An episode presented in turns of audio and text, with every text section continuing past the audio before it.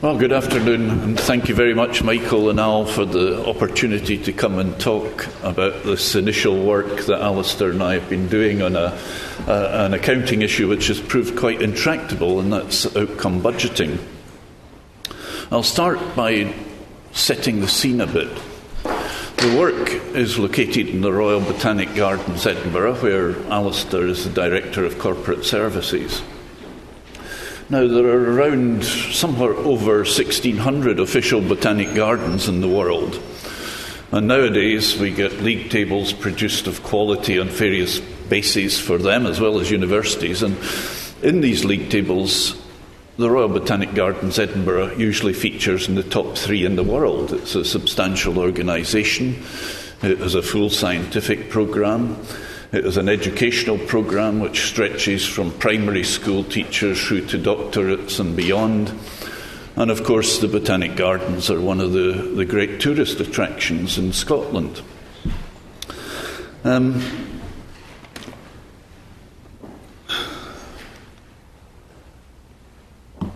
they're funded largely by the Scottish Government and the Scottish Government expects them in return to offer these scientific and horticultural and educational services um, in return for the money that they get.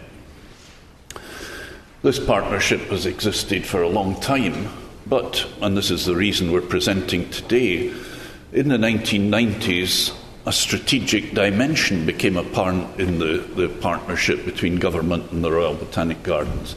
And the government started to ask the Botanic Gardens and sim- similar not public sector units to produce strategic plans.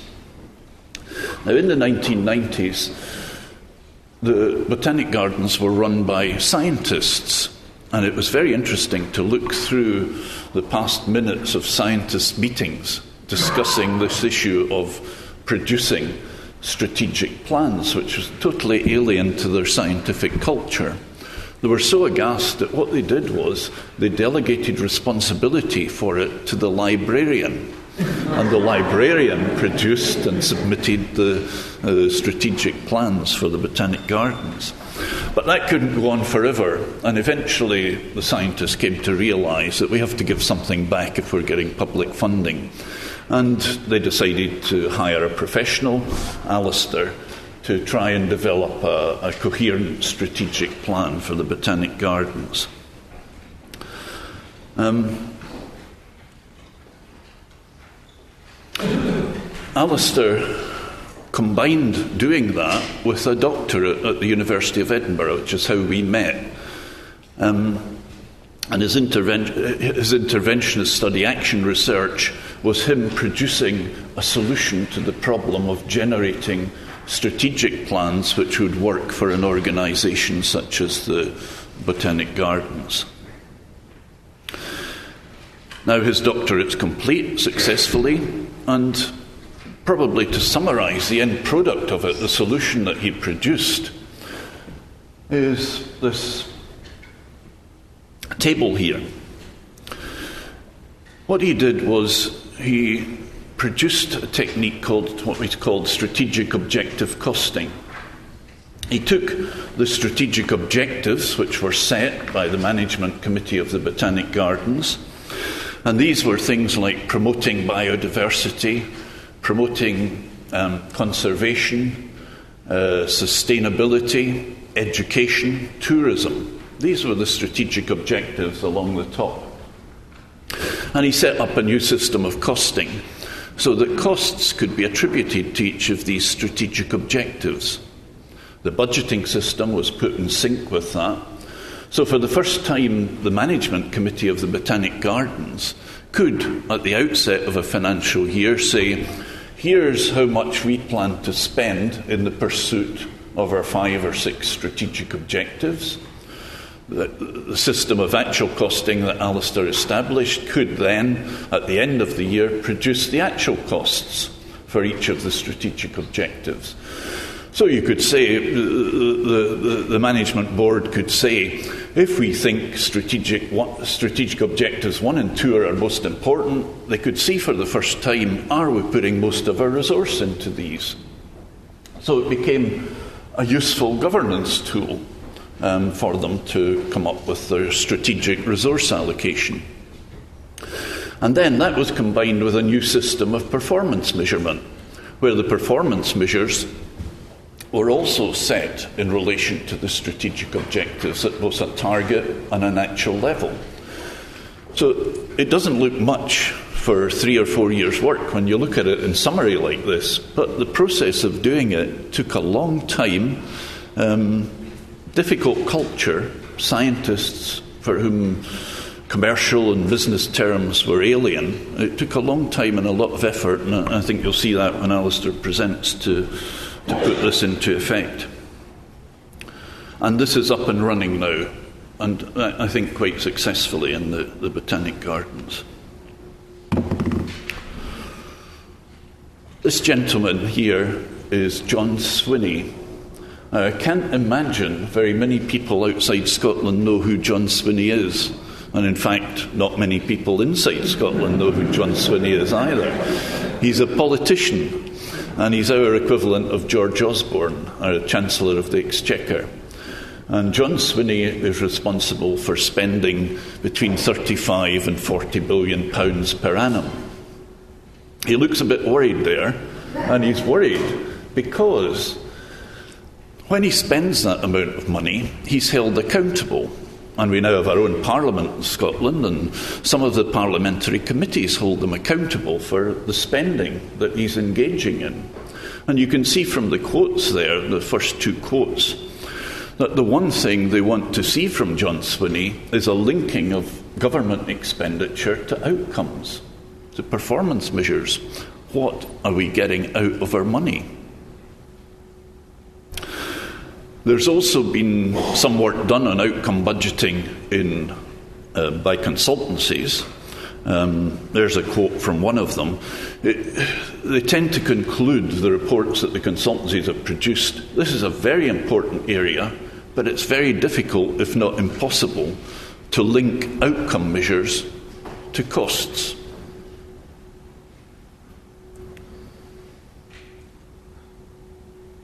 Now, Michael hinted at it in his introduction. Scots are different, peculiar, some people would say. I mean, we dress differently, we have peculiar accents, and we like bagpipe music. But we have one more difference as well, and that is that we now have a national government performance framework. And that was established a few years ago. And this just gives you, there's a lot of documentation on it, but this is just to give you a flavour of what it's like. Our government wants Scots to be wealthier. We want a fairer society. We want Scots to be smarter, healthier, safer, stronger. We want a green economy.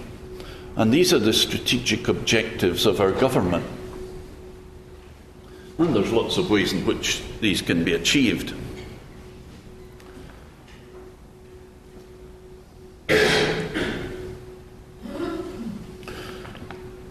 And that adds to the challenge, of course, because when you have objectives like that, you, you, want to know are we achieving them? So you need some metrics to attach to them to decide yes, we are achieving these objectives, or no, we're not. We're making progress, or we're not.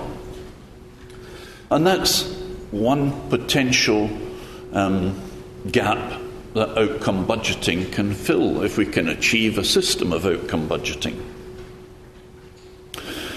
We've started work on this, particularly in the Botanic Gardens, but we also have a small set of similar bodies, Historic Scotland, the Crofting Commission, and other ones, who are also doing some work in this area to see if they can also come up with a, a, a system of outcome budgeting.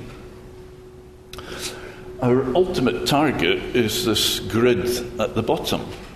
We would like, at the end of the day, at a micro level, for organisations like the Botanic Gardens and so on to come up with this information objectives and the spend and outcome measures. And at an aggregate level, the government would very much like, and John Swinney would very much like, to have a grid like this which covered all of the government expenditure in Scotland. And it would solve the problem which worries him of having his spend linked to outcome measures. How successful has government spending been? We hope that through working in a bottom up way with these smaller organisations, we can somehow develop a system which can spread within Scotland and possibly, in due course, it can from the bottom up produce something at this aggregate level which will put a smile on John Swinney's face. Now, Alasdair is going to take over now and he's going to tell you a bit about what's actually been achieved within the Botanic Gardens.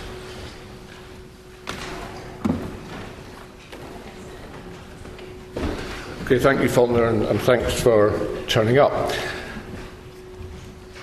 We um, set a, a, research question which was to determine how to create a costing system that would link to outcomes. And then we broke that down into a series of five problems. Essentially, what were the outcomes we were actually trying to determine? Find a costing model, extend that model across a, a set of bodies to test it uh, outside just one organisation, find some way of reporting on all of that information in a coherent way, and then ultimately, as Falconer's just said, solve the whole issue for a national government. So, quite a tall order to get through. But we've made a start. And the first thing that we did at the Botanic Garden was to agree with government officials. And the reason that we have to agree with government officials that, is that they sponsor us and they are responsible to the ministers for how we perform. And therefore, collaboration is the key with government, even though we are a non departmental public body and, in theory, operate at arm's length. You'll see in a moment a, a, chart which will show that we used to attempt to contribute to 11 out of 16 national outcomes. Now, the thinking in those days was that more was good, because that would persuade Alex Salmond and John Swinney to give us more money. And that belief was held by many bodies. And so lots of other bodies started following us as well in that thinking. Um, but on reflection, what it was doing essentially was diluting the effort that we were making into far too many outcomes. And what NDPBs are set up to do is to give some specific and perhaps unique skills to the government. In our case, it's biological, biodiversity, and, and, and, tourism and education in those related fields. We're not trying to prove that we contribute to Scotland just by our mere existence. So we're trying to now focus on that. So what we decided to do was to contribute to fewer national outcomes but make a much more comprehensive contribution to them. And in the same way, we also did the same internally by reviewing the number of um, impacts. That's what we call outcomes because people got confused between outputs and outcomes, so we just changed the names activities and impacts. And we reduced the, the, the impacts from eight to three, and you'll see that in a moment. So the next thing we had to do is to really take a, a good look at the KPIs. Uh, as you all know, you can have rafts and rafts of KPIs, and it's the easiest thing in the world to collect them. But actually measuring them takes effort and cost and time, and many of them, frankly, are pointless because you do nothing with them unless you are going to say at the end of it, so what? Has it confirmed my behaviour? Has it changed my behaviour? If it hasn't done either of those two things, get rid of it. It's just wasting your time. The other thing that started us um, doing was when we started talking about how we're going to manage the activities that we were carrying out, it allowed us to think about how they aligned between the inputs, the outputs, and the outcomes. There's, there's one term there that you might not have seen before, which is this Key Impact Progress Assessment, KIPA. It's one we've invented. Research, as many of you will know, takes quite a lot of time to come to fruition. There's a lot of effort going into that over a period of years. And, it, and, and, we thought it would be unreasonable not to recognise that effort. So we have a narrative assessment going on during the course of that process to say what is going on and how well it's doing, what barriers there may be, so that we can recognise the effort and therefore the cost, which we'll see in a moment. And we call that a KIPA. Key results is just simply the term we use for our outcomes, i.e., the consequence of our efforts, the benefits. So here are the differences in strategy maps. The one on the left is the one that we had for quite a long time. Now, what's missing from these maps is loads and loads of arrows. There would be loads of arrows, but they'd also be extremely unreadable. So, how we overcame that was in our corporate plan, we would have each um, objective with a mini strategy map, which might have one or two of these contained. But what you'll see is that we've shifted from the left to the right in a much more streamlined version of our strategy map, which kind of focuses our attention on what we are trying to achieve as an institution. And that has got the buy in of the staff, and they get it now, and they understand that less is better, not more. So that's been a significant cultural change in our thinking, but I think it's had benefits. And one of the reasons we've had to do that is to allow us to start thinking about how to apply a costing model which will be meaningful. So the costing model started a few years ago, and it started during a peer review, which is like the university research assessment exercise that used to go on. Um, uh, and institutions like ours also get those um, assessments. And there was a scientist, well, there's a head of education that stood there and said, I'm making a profit because I receive course fees and I have direct costs and there's a difference and therefore it's a profit. Well, some of our science colleagues said, hang on a minute, I'm teaching on this course and you're not costing me, and somebody else said, I'm teaching on this, and so on. And when we started to look at this, and I don't know if you can read the numbers, yes, you probably can. What you're seeing is on the left, for instance, science at that time cost 3.3 million, but under our costing model, only 2.9, so there's nearly 400 going to drift there. Horticulture, 3 million down to 2.3, that's quite a loss.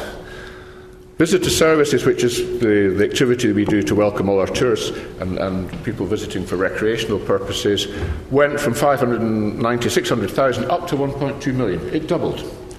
Similarly, education, similar sort of proportion. The, the management side stayed more or less the same. So, what was going on here was that we were able to say, well, the effort that's being applied to our outcomes or our outputs at this time is considerably different to how the cost centre structure would tell you the information. And that was fundamentally important to this whole exercise. On the left hand side, you get the traditional cost centre, which is all about inputs, doesn't tell you how you're behaving and how you're actually spending your money. We then um, produced a couple of documents which had been produced by CIMA, and essentially it was describing this process. Uh, and, and, in simple terms, we had to work out how staff were allocating their time to activities which aggregated to an objective. We then had to work out how the non salary expenditure, which represents about 30% of our costs, against the strategic objectives, and then add those together to get the cost of an objective. Now, it's very easy to say that quickly. It actually takes quite a bit of effort to do that, as you can imagine. And the whole structuring of the organisation has to change to produce this data. But here's the model in graphic terms. You've got the staff at the very top filling in their timesheets once a week. It takes them about five minutes. They have a drop down menu that says, I'm spending X percent of my week on one of four or five activities. Uh, most people might have two or three, some of us have got ten, but no more than about ten. So it was critical to get the number of activities to a manageable level, which were meaningful at this level, because it's all going to get aggregated.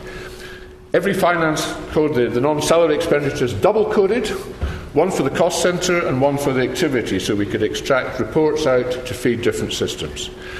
The consequence of doing all that number crunching was that you ended up with a cost of the strategic objectives. That was output costing at that time.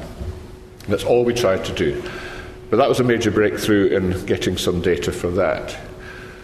Now, this is a kind of sort of output you would get. That's obviously a spreadsheet and it's made up. But what it's showing you on, one, on the left hand side, you have a cost centre up there. And the, the folks in that cost centre, we know how much they cost. We can get that from payroll. We know how they've spent their non salary expenditure amounts because they've double coded it. Staff tell us how much time they spend on achieving one of those objectives here, and we can add them up. So 25% times this cost equals a figure, and then we can keep adding these up. So at the bottom, of course, there's more than one cost centre contributing. You end up with an aggregation of costs for each objective. So that's what we did, and we can come up with data that shows how we have spent our resource against objectives. So what? Well, we also have to match it against performance. And, and of course, that matching then gets us to looking at the KPIs. Um, and at the moment, remember, we're still at the KPIs, we haven't gone to outcomes yet. So, this allows the management team to review what it is their staff are doing and is it the right usage of resource. And if not, they can start thinking about redirecting that resource to a, another activity. A, simple example was we had our scientists who um, had recognised that resources were going to reduce in a year or two. Grants was seen as a good way to get some money, start writing some grant proposals, but if you're writing grant proposals, you're not doing your research. So the research time went down, but the grant writing time went up. In due course, grants came in, so we could see the benefit coming from all of that. But because we know from the previous slide where all these costs are sitting within cost centres, we can then reconcile that back to the cost centres to allow for budgetary management under the normal divisional structure. So we still had the budgetary control going on uh, under a different guise. But what this does mean is that the staff responsible for these cost centres have to have a strategic overview of how they're contributing to the organisational goals, not just their own. And, and that was fundamentally interesting and important for them to grasp that. Some are slower at grasping that idea than others, it has to be said. Okay, we're now going to move quickly to the idea of outcome costing.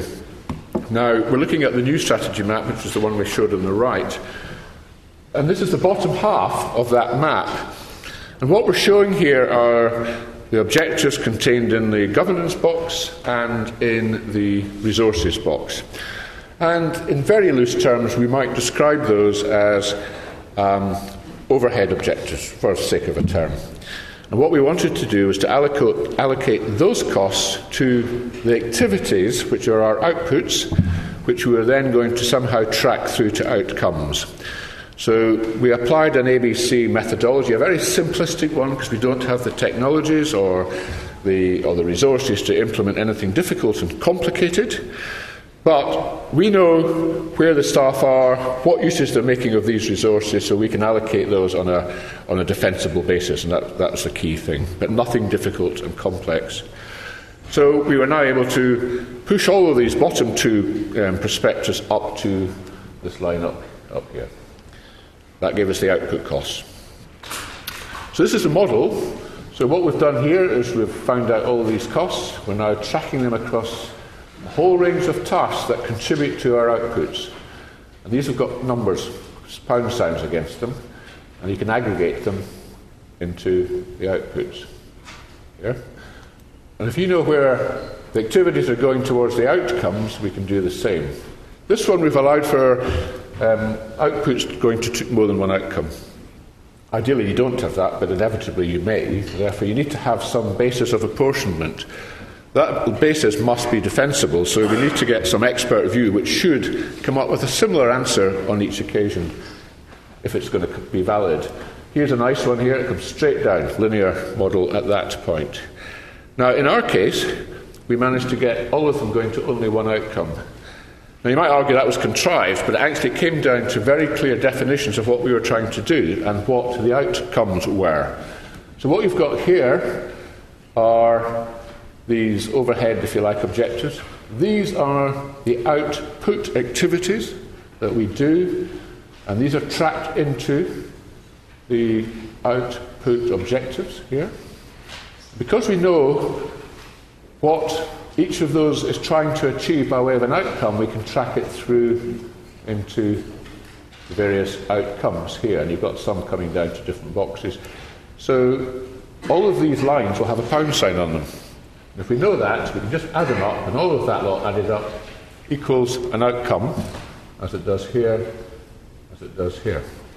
Now, we've actually tested that model. It does work. We're going to go with live data starting from next week, the 1st of April. It's taken us about six months to work through all of this, because what we need from staff is agreement about how this is going to work. It's not a question of just imposing it. Otherwise, you end up with endless arguments about who's contributing to what and why. So we, it's quite a process to get through. But we've done that, and now we're ready to go. But we know the model works from fictitious data. Okay, the next problem we had to think about was how are we going to test this in more than just the organisation I was familiar with? And we had um, let it be known at a public bodies conference that we were thinking of doing this project and if anybody was interested, to get in touch, because we wanted people who were interested in participating, not being forced to do it at this early stage. Within about 24 hours, we had five public bodies saying we want to play, And a couple of weeks later, another four said they wanted to join in. And we also had one from the Republic of Ireland who had nothing whatsoever to do with us, but they had seen one of the CIMA publications that I showed you earlier, and they wanted to jump on board as well. So we had a workshop, and lots of issues came out of that, but, but there was nothing particularly surprising except that clarification of terminology was going to be critical to make a national thing work, and similarly with measures so that we're trying to measure the same thing across the piece. But what this strategy map is showing you is that these are just some of the bodies that we're playing.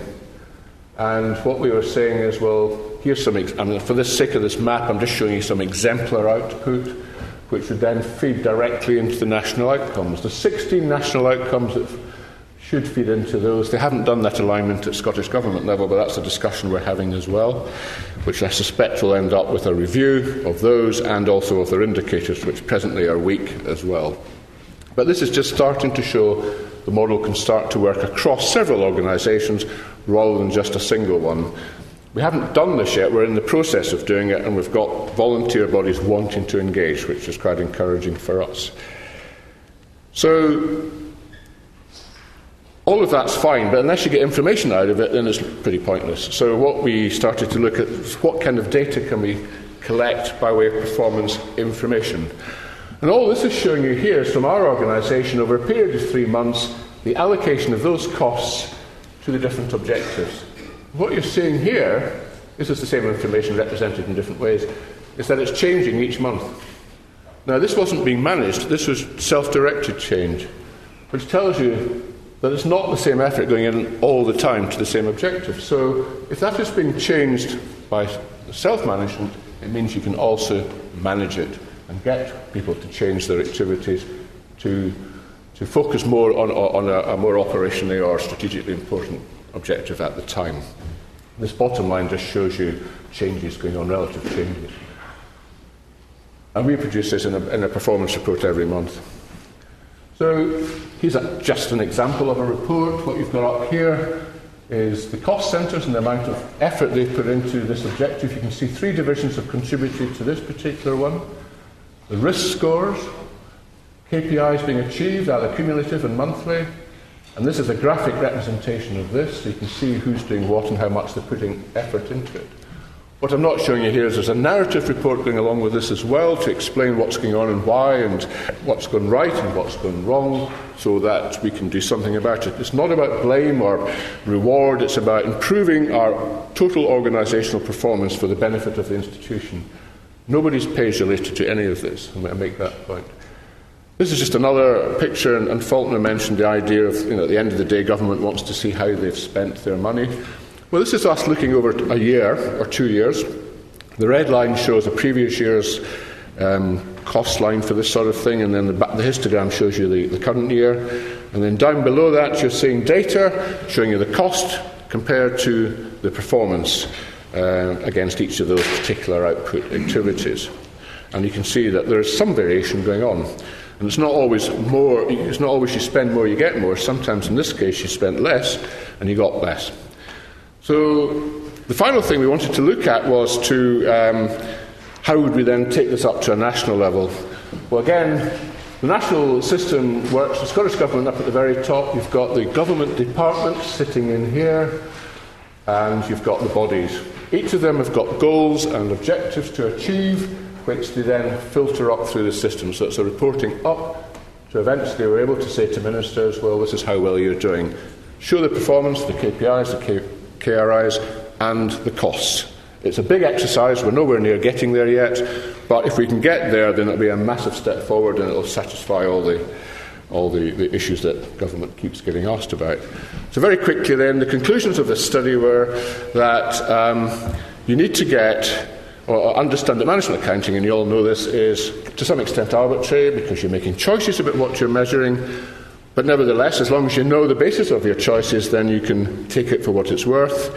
Um, and that's true of most management accounting data. So accept that and use it to the best of advantage. This isn't about financial reporting, this is about decision making. So it's about giving you the best information for the future. Um, we believe that this sort of um, process will provide better information for planning and management and control. Um, clearly, therefore, it should be a contribution to management accounting. And because it's performance orientated, we believe there may be a contribution to make to the new international performance framework, or the international reporting framework, which has a significant contribution required about performance. This could add a dimension to that report if, if, if those who were responsible for that framework were so interested. And we haven't had that discussion yet. Um, obviously, knowing costs and achievement should be useful. Um, you need to have a basis for developing this sort of framework, and we've got it on the model of the output costing and taking it to outcomes.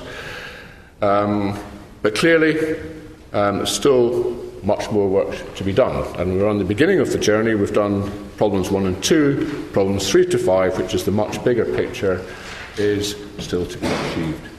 So, thank you very much.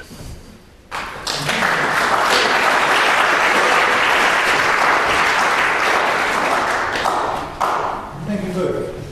Um, we have a couple of minutes, and um, obviously we'll keep time as well. Last question. Any other questions?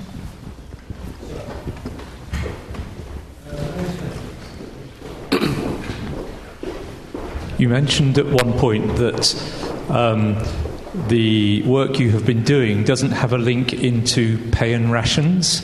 Um, and I was wondering, so much of what we hear about is paying by results and so on, the bonus culture, if you like. Yeah. So if the, um, the initial inputs are so far removed from the, the outcomes through your matrix, how might that evolve in terms of relating a person's performance to what they earn, or isn't that on your agenda? No, I mean, we don't. In the public sector in Scotland, I suspect it's the same down here, there's no bonus systems at all. You're on a pay scale, that's it, that's what you get. What you tend to find, though, in, in organisations like this and some of the other ones that we've um, shown, people are very passionate about what they do. So there's no difficulty getting people to work. It's about getting them to work in a coherent way that delivers the organisational goals rather than personal goals. So it's really about trying to bring that coherence for a strategic purpose. So it's not related to pay, they get paid anyway. Uh, we don't have a problem with people not wanting to. In fact, the biggest problem we had at the very beginning was actually trying to strip out all the stuff they wanted to tell us about because it was largely about personal performance. This isn't. This is about organisational performance, not individual performance. Your, your question sort of highlights some of the challenges in the work that we've set out on. So, for example, there are a lot of academics here, and one of the things we do is teach. Now, we can easily measure the amount of teaching we do in terms of the number of hours of lectures and tutorials. We can cost it quite easily as well. But that doesn't tell us if our teaching has been successful. We want to know have the students passed the exam? Have the students given good feedback? Maybe ultimately we want to know has our teaching helped the students to get employment? And when you go to outcomes at that type of level, it's very, very difficult to link through and in a meaningful way and set up reward systems on the basis of it because there's jointnesses involved and there's many, many factors are leading to a student becoming employable or not. So this is one of the challenges to look at bits and, and, and try and produce information. We'll never produce a perfect output but we might be able to do something that's useful. And management accountants do that. We don't know what true cost is in complex organisations, but by goodness, we spend a lot of time on costing systems to do the best estimate we can. Um, Uh, Malcolm Backus again, I'm afraid. Um, still the same person I was this morning, I think. Uh, you, you, just mentioned you just mentioned the issue of spending a lot of time and, and cost and input on management accounting, which of course all of us doing it do. And this system, with more coding involved with timesheets, obviously also has more cost input and more management input. Um, there's one minor question I'd like to ask, which is what accounting system are you using for it? But that's just my own personal interest. But the bigger question is how are you actually going to prove that this is producing a better result than what you had before? In other words, I mean, in a, in a commercial business, it's fairly, it's well, not easy, but you can do it because you've got profitability and you can see the cost of the systems against your profitability. You haven't quite got that. So, how do you know this is actually doing something which is better than what you had before in terms of output?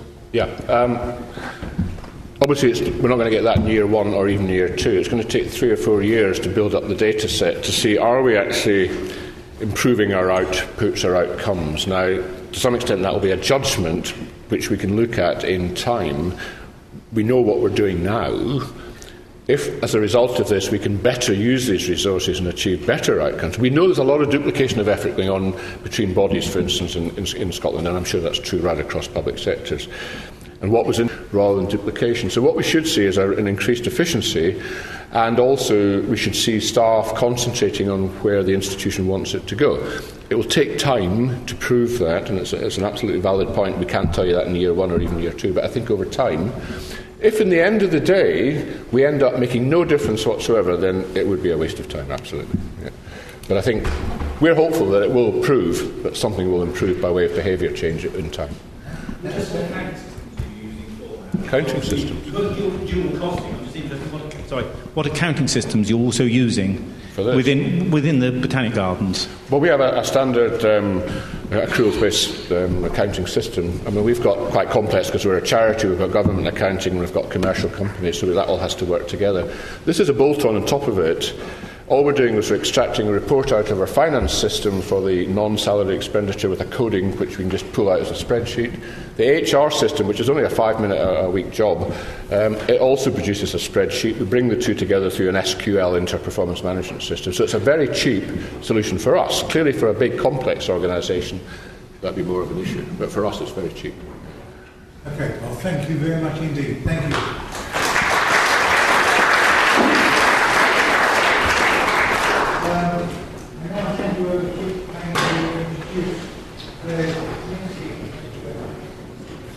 Thank you, Michael. Um, good afternoon. I'll let you get on with uh, changing the slides. As Michael says, I'm Rick Payne. I run ICAEW's thought leadership program around the role of the CFO and uh, improving finance function performance. Uh, and I have the honour of introducing uh, the next speaker, Warwick Hunt, who's PwC's UK CFO. Um, before I do that, I just wanted to quickly draw your attention to the back page of the uh, pack, which is the call for papers for the sister conference, the uh, MARG conference at Aston, uh, in association with the Management Control Association. So please do make your effort to get along with that. Um, you've got Warwick's bio in your packs, and I know that Warwick is going to uh, tell you a little about himself to put things in context in any case. So, suffice to say that Warwick has had a fantastic international career, as you'll see, and we're very pleased to count him among ICAEW's members, among other bodies. Um, and he was selected as ICA's uh, New Zealand's uh, Chartered Accountant of the Year. And when we were putting the theme together for the conference, I thought, well, if it's about strategic alliances, then accounting firms must be a really interesting example of strategic alliances. And hearing about that from a CFO's perspective, I think, was, was really appealing. And as far as I'm aware, there's not a lot of research on that at all. But accounting firms are huge economic entities. If you look at the revenue of PwC Global, it's about on the par with Starbucks, I think, which gives you some idea of the, the scale we're talking about. And I'm really curious about the role of a CFO in an accounting firm. Can you imagine what it's like having 100 partners running around, probably thinking they know better than you? And I also remember speaking to a CFO in a, a huge law firm, and he said, You know, I've got one major problem. I've got hundreds of people running around the building as though they own the place. Unfortunately, they do. so I'm really looking forward to Warwick's uh, speech, so join me in welcoming Warwick.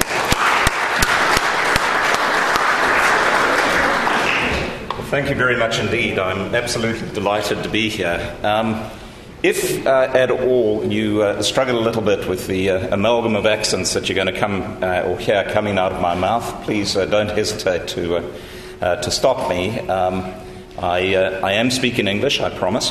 Um, I will actually slow down from time to time if I have to. And I'm just going through the process in my, my very first year in London of getting used to this rather strange thing called the weather. You know, two weeks ago, it uh, seemed as though it was going to be a classic New Zealand style spring out there, you know, about 18, 20 degrees. You know, actually feeling absolutely lovely. You could almost smell the cut grass in terms of, uh, you know, uh, the cricket fields and all the rest of it.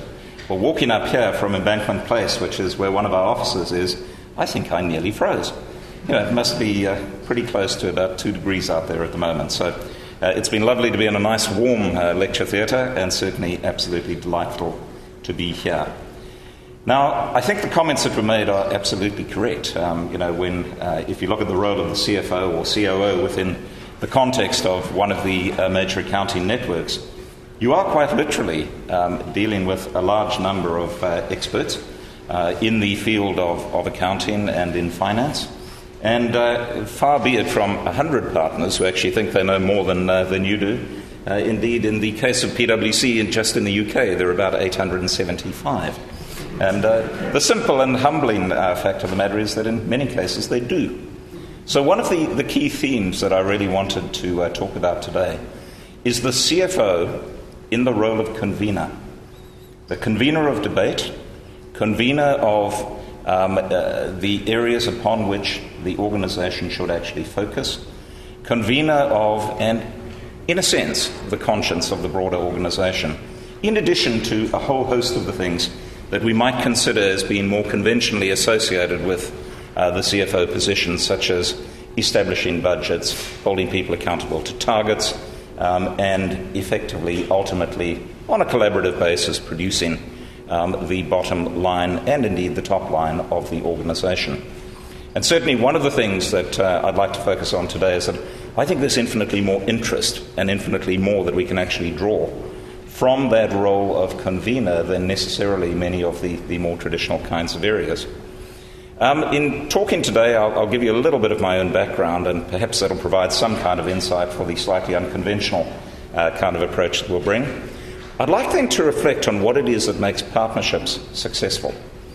Um, you know, if you look at the partnership model, it was something that was developed a considerable period ago. It was actually intended to apply to far smaller organizations uh, then certainly the massive uh, multinational networks that we actually see uh, operating around the world today. And as a result of that, there are many, many features that I think we need to look at, recognize what it is that we need to actually retain, and recognize potentially those areas that can effectively be arbitraged away um, as the organization actually seeks to meet the needs of its stakeholders.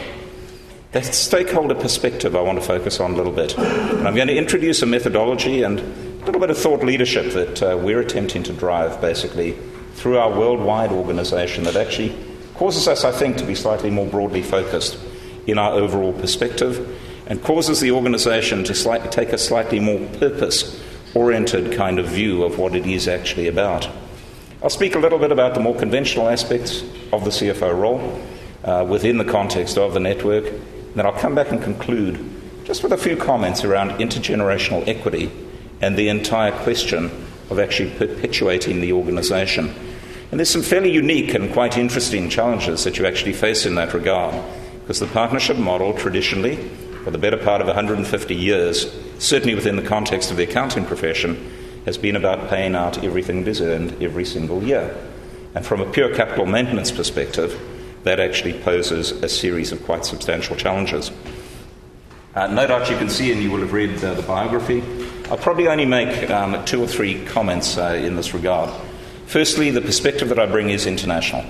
I have worked uh, in Africa, in the United States, throughout the Asia Pacific region, most recently in the Middle East. So I'm going to be bringing a, a perspective that is really an amalgam of many, many different cultures um, and you know, many different focuses on the, the question more broadly of performance. I also bring a practitioner's perspective. I continue to service clients. I think it is fundamentally important that we actually do that. And my area of practice is typically in complex accounting and within uh, the transaction service um, or the M&A deals area. So a fairly pressurized kind of area where through continuing to practice you actually are reasonably close to the demands that are being placed on your organization as a whole and what it is ultimately that your stakeholders are fundamentally looking for. That's incredibly important. Because in an organization where every partner avidly believes that they own the business, and they do, it's very, very important that you carry the moral authority to be able to carry with you your partners based upon being out there in the trenches with them as you actually go about you know, serving the ultimate stakeholder groupings. Final comment I'd make is that I've actually been the senior partner of two medium sized practices, one in New Zealand and one in the Middle East. In the Middle East, a region. So, in other words, a regional amalgamation of 14 separate national partnerships. And again, as a result of that, I think probably bring a slightly broader perspective and broader point of view than perhaps simply looking at the financial controllership and, uh, and accountability uh, areas. A couple of uh, just thoughts uh, in, in relation to uh, you know, our particular network. You can see there, I don't know Starbucks uh, turnover, but 32.1 billion US is, is the number. This year that'll be about 35, you know, within that, that broader kind of area. You can say EMEA is the largest area of PwC's activities, and PwC within the UK, um, and I'll just come to that very quickly, is the second largest firm within the broader network. So we have a US firm that is about 10 billion US dollars, and in the UK we're about 4.25. So a very, very substantial firm by the standards of the size of the UK economy. I think the UK economy is about the eighth largest in the world, GDP of about 2.2 billion uh, pounds. And you can see here you have a professional service organisation that is actually, you know, um, uh, in excess of a thousandth of the size of the broader economy. And I think that kind of underscores the importance of professional services within the context of this economy. I don't think that we can ever have functional roles, whether that is a, a CEO role, a COO, or ultimately a CFO, operating in the isolation or in isolation of the governance structures that operate across the broader organisation. And what makes governance within the context of an accounting network particularly challenging is that you have governance at the level of the actual legal entity, which typically will be a national partnership. So, in the case of the UK, PwC LLP. And you then have a series of governance overlays that apply at both a regional level, i.e., EMEA, so uh, that's a conglomeration of about 14 billion uh, US dollars of, of, practices, spread right the way from Reykjavik, Cape Town, through to Delhi. And then you have your overall global governance and oversight processes. And to be a successful finance executive within the context of an organization like that, you basically have to cater to a series of stakeholders that are, are local and probably are most immediate in terms of their capacity to place demands and their right to actually be served in terms of the organisation, right the way through to global stakeholders being the partners in the other uh, national partnerships and regional partnerships, um, who ultimately are going to be looking at the direction and the approach of the global network as a whole. And it goes without saying, and I think we will certainly be very, very clear in holding to this course as a network, command and control just does not work within the context of a highly networked organisation like this. Now, that is not an ethos that is shared amongst uh, all members of the so called Big Four. There is at least one member of the Big Four that does believe in, in a more corporate like model, does believe in command and control, has effectively moved away from the concept of elected leadership, um, and does focus pretty ruthlessly on what it perceives as the top thousand accounts in a worldwide marketplace. That is not the PwC ethos. That is not what we see as being important from the point of view of partnerial values. In some respects, we sometimes look at that, and uh, I think some members of our leadership team sometimes rather wistfully believe that operating a corporate you know, must be easier in this mythical world of command and control than working within a highly networked partnership. But certainly, and again, I've had some commercial experience, I doubt very much that that is the case, because this is ultimately as I said earlier, about convening a discussion, about bringing along both minds but also the hearts of the various constituencies that you are actually dealing with. So, moving on, what is it that makes partnership? What is it that we believe makes our PwC partnership successful? Because clearly, if we are actually going to be both the convener of the performance oriented discussion, uh, the party that focuses the debate on key stakeholder uh, constituencies, and ultimately the party that extracts accountabilities in the interests of the ownership group as a whole, we've got to be very, very clear about what success looks like. And you may be surprised that I actually haven't you know, identified maximizing profitability or maximizing revenues in and amongst of any of those. Because I think in the first instance, even CFO roles have got to focus on the qualitative. What it is that actually binds the organization in terms of its shared values and its shared ethos. The unique thing about partnerships is the attribute identified right at the start. The people who own the organization work in the organization. It's a cooperative, cooperative organization, essentially.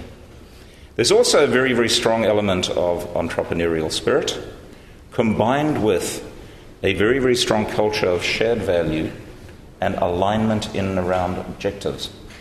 We have to remember that these were organizations that were originally designed, the original organizational design was around far smaller organizations.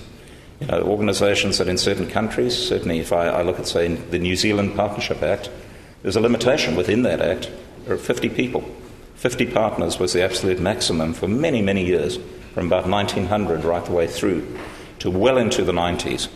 And that kind of ethos, I think, has tended to pervade. Clearly, though, these are also organizations. I mean, our own organization has lasted for 165 years. That has been through a series of antecedent organizations and mergers that have occurred. And a, a particularly enjoyable and, and, slightly poignant moment for me, actually, when I took on my new role here in London, was when I was actually appointed as a director of a number of these subsidiary entities of PwC LLP. And these were organizations that, way back in the early 80s, when I was educated in the, an accounting profession, rather like the English profession in southern Africa, you know, these were organizations I remember being taught about. So you had Harry Price and Co. You had Cooper Brothers 1908 Limited. These organizations still exist. And actually, being appointed as you know one of two directors of them was quite a buzz. I've got to tell you, because it was really you know linking across 30 years, you know where the origins of our profession actually come from. So there's a real issue of longevity, but at the same time there is this paradoxical situation where there is an expectation that 100% of earnings actually ultimately end up being paid out. So that creates challenges. The scale of the organisations create challenges. The actual business model was designed originally to apply to far smaller, more tightly held, and more tightly affected organisations. Control and controllership can be something of an issue. As I said, command and control simply does not work. So you actually have to deal with a series of collaborative mechanisms in order to actually bring that through. Harnessing and actually disseminating, disseminating a shared knowledge and experience. Incredibly important, but also challenging, because kind of integral to the professional ethos, I think, is this sense of fierce autonomy and pride and a little bit of irreverence, because we all believe that we're pretty good at what we do and we can learn things from a first principle kind of perspective. So the entire issue of knowledge management actually becomes quite important. And then finally, and understandably, for people who actually do own an organization, the desire to achieve consensus on everything is very, very strong. So ultimately, you've got to work very, very hard on models that actually build reasonable amounts of consensus but contain a degree of agility. Now, something that we have done a lot of work over, or uh, on and around over the last five years within the PwC network, is the entire issue of coming to understand the stakeholders of our network. And you might think, based on the, the last 15 minutes, I've been very, very focused on partnership and the partner. But I think as we've actually done a great deal of research into, and we've looked inwardly as well in an attempt to actually understand the relevance of our profession and the relevance of our organization, the more work that we've actually done in that regard, the more we've come to recognize that it is, we will only survive and be relevant if we understand the stakeholders that we're seeking to serve. So, the traditional view, if you had spoken to any of the major accounting networks of stakeholders 10 years ago, would have been your clients, obviously, your people, and your partners. Uh, not that partners aren't people, they, they are, but uh, uh, typically we've characterized them in that kind of way. I think as we look at this more closely and we recognize the overall scale and the impact of these large networks, it's becoming apparent that our stakeholder groupings go far more broadly than that. Uh, obviously, you have supplier groupings. You know, we alone in the UK spend 700 million pounds you know, and, and oversight that within our procurement networks. That's a big business.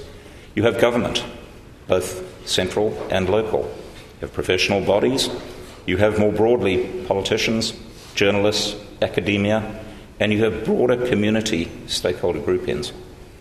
Now, something that we have attempted to focus our performance measurement around, and I want to use this as an example really of how it is that in the role of the CFO we have sought to convene the debate within PwC is in the generation of a completely different and more holistic form of reporting.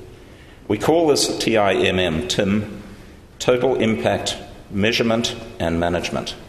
And what we attempt to do here is actually look at this. If you like, this is a derivation of the old value added statements that we all learned and loved and were tested on in the early 1980s when we qualified as chartered accountants. Really, what this is attempting to do is look at our economic impact in one sense, look at our environmental impact in another, look at the contribution of our organisation in a broad and comprehensive way in relation to overall contribution to the fiscus, and then ultimately to look at societal impacts as well.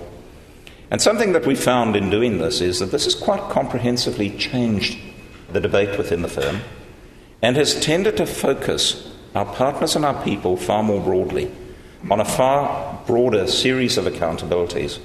And we believe actually that, you know, while this is still subsidiary to the traditional profit and loss account, and probably still subsidiary to the ultimate annual uh, statement of partners' earnings and the um, actual division of partners' earnings, there is something here that actually, once actually picked up upon and actively managed to, will actually considerably enhance our objective of rendering this organisation and indeed this profession uh, more sustainable within the eyes of a very, very broad set of community stakeholders.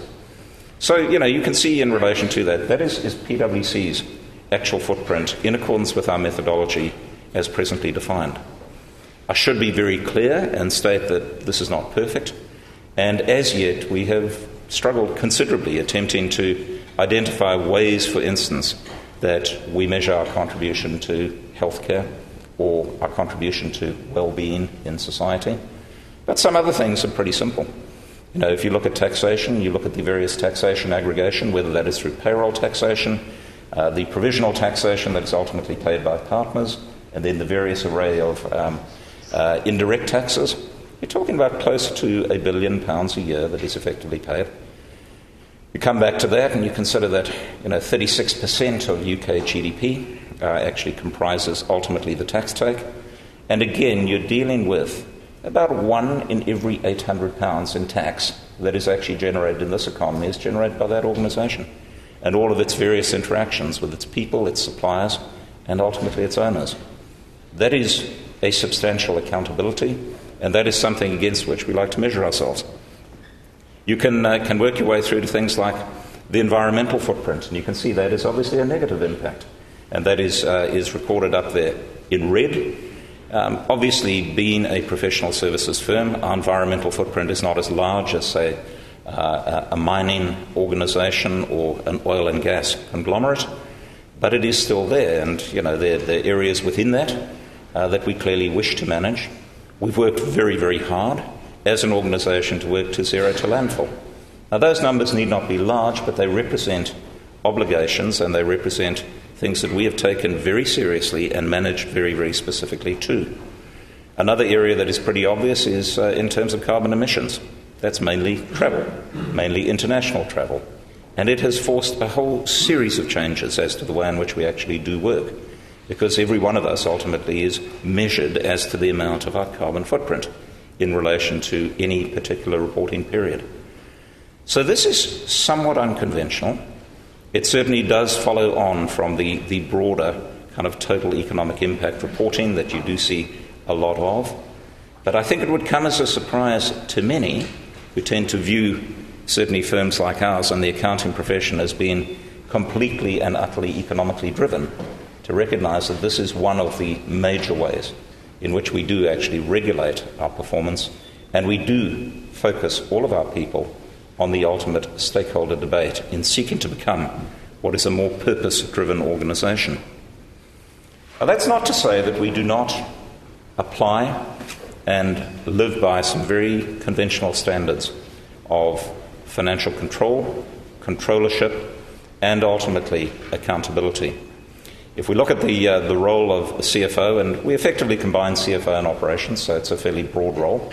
That is something that we find to be important within the context of an organization where you have something like 800 highly qualified chartered accountants, each of whom uh, believe that they, they know the role very, very well. Within the context of, of uh, financial management, that is, is as conventional as you would expect to find it.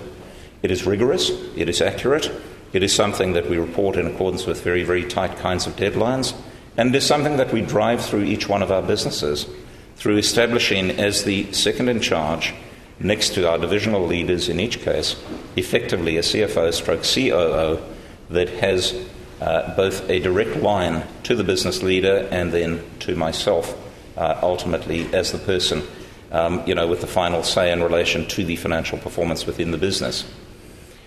We have also established a series of structures around your broader operations functions. I mean, IT is such an important enabler associated with the performance of a professional service organisation.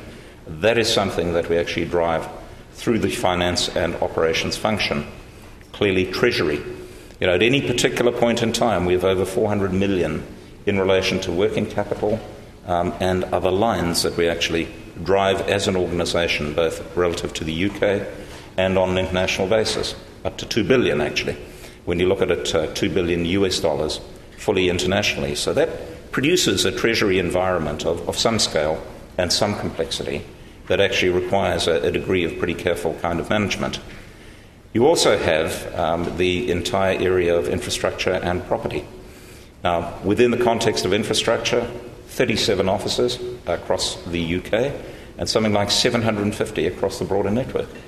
Certain of these offices, such as our two major flagship offices here in London, at Embankment Place and More London, six and a half thousand people each, you know, within those offices. So these are very large, very complex installations that require a huge amount of management. And that management is intrinsic, obviously, ultimately, to the financial control function. But finally, and probably most importantly, the role as we drive it in terms of the role of the CFO and operations is focused more around strategy than anything else. That element of focusing on the stakeholder, that element ultimately of holding the organisation accountable to a broader kind of purpose, manifests as well when you look at the areas in which we seek to innovate. We're seeking to innovate at the moment across a range of areas within the data analytics and the digital fields. And again, there is a, very, very active involvement in terms of defining the key performance indicators and defining what actually constitutes either success or complete failure in relation to those areas. It's here, actually, in looking at the innovation agenda, that we've had to invert what is a very, very natural series of attributes within finance functions, which is that everything has got to be successful. Well, actually, when you're dealing with an innovation agenda, the majority of what you do is actually not successful. And that becomes all about empowering people to actually take risk and therefore to achieve some degree of, of innovation, but at the same time to ensure that you know when the right time on a collaborative basis is to intervene to effectively terminate certain activities and potentially, in some cases, to divert, divert those into other areas. That's been a challenge. That's been something that we have actually had to adapt, you know, to actually learn how to handle but it is something that we are ultimately becoming better at and will need to be better at. If you look at the importance, for instance, of data analytics to the conduct of chartered accountancy as we actually go forward. We structure our organisation in a way that is actually reasonably conventional, and again, you'll have that within your slide packs. But I think the one area that I would concentrate within that area is the middle orb there, the question of decision support. You can have all of your separate, you know, functional activities that are actually operating there. But unless you actually focus the majority of the intellect within your capacity, you know, upon the key decisions that are being taken, whether at a divisional level, ultimately at a national level, or beyond that at an international level, you actually are misapplying your focus and misapplying your effort. There are many things that we do in and around certain of those activity based areas that involve a combination of, of outsourcing, co sourcing, um, and now subsequently insourcing certain activities. I mean, we saw certainly within the history of the organization there was a large amount of outsource of the transaction processing areas that actually occurred around about the early 2000s. We're now seeing increasingly a move to near shoring much of that. And in fact, we have in excess of 1,500 people now working within our Belfast office, uh, by way of example. Now, that's 1,500 people, you know, in an area in Northern Ireland has a population of 1.4 million. So, very significant by the standards of the broader economy that actually exists there, but certainly something that we have found both in terms of the effectiveness of the outcomes, uh, in terms of cost effectiveness, and in terms of broader sustainability, a very, very important thing to do in terms of moving from the offshore to the nearshore kind of equation. Moving forward, and, and as a last area before perhaps we throw it open uh, for questions that I want to talk about, is this, this question of sustainability within partnerships. And I, I indicated earlier that there is this presumption that applies in professional service partnerships that basically they pay out everything they earn, you know, within any one particular year that you're looking at. The difficulty with that is that you obviously have generations of stakeholders within the business, both partners and non partners, who have a valid claim you know, on the overall, uh, the overall performance of the business in any one year and over a considerable period of time. So, if I look, for instance, at the, the PwC organisation, it has some classic features of a legacy organisation. It has two retired partners for every one working partner. It has close to £2 billion worth of pension obligations in relation to both existing but also um, former staff members.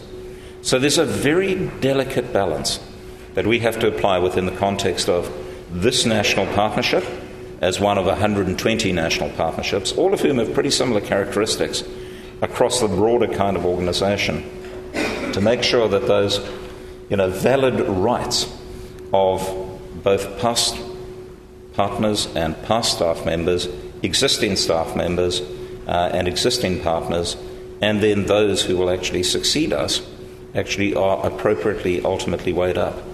And this is all within the context of an organization that doesn't have an equity value and doesn't essentially have a financial instrument that represents a continuation or a store of the value of the organization that has passed from one party through to the next. Now, one of the key questions, and we are devoting a lot of thought to this at the moment, is whether within the context of partnership structures and partnership uh, remuneration arrangements and the more broader networks that we actually apply, as to whether we can continue with a model that does not actually have the ability to actually uh, effectively value and pass that valuation on from generation to generation in any way other than effectively um, the attribution of an annual earnings result. And there are many, many conflicting attributes that we have to work through in that regard.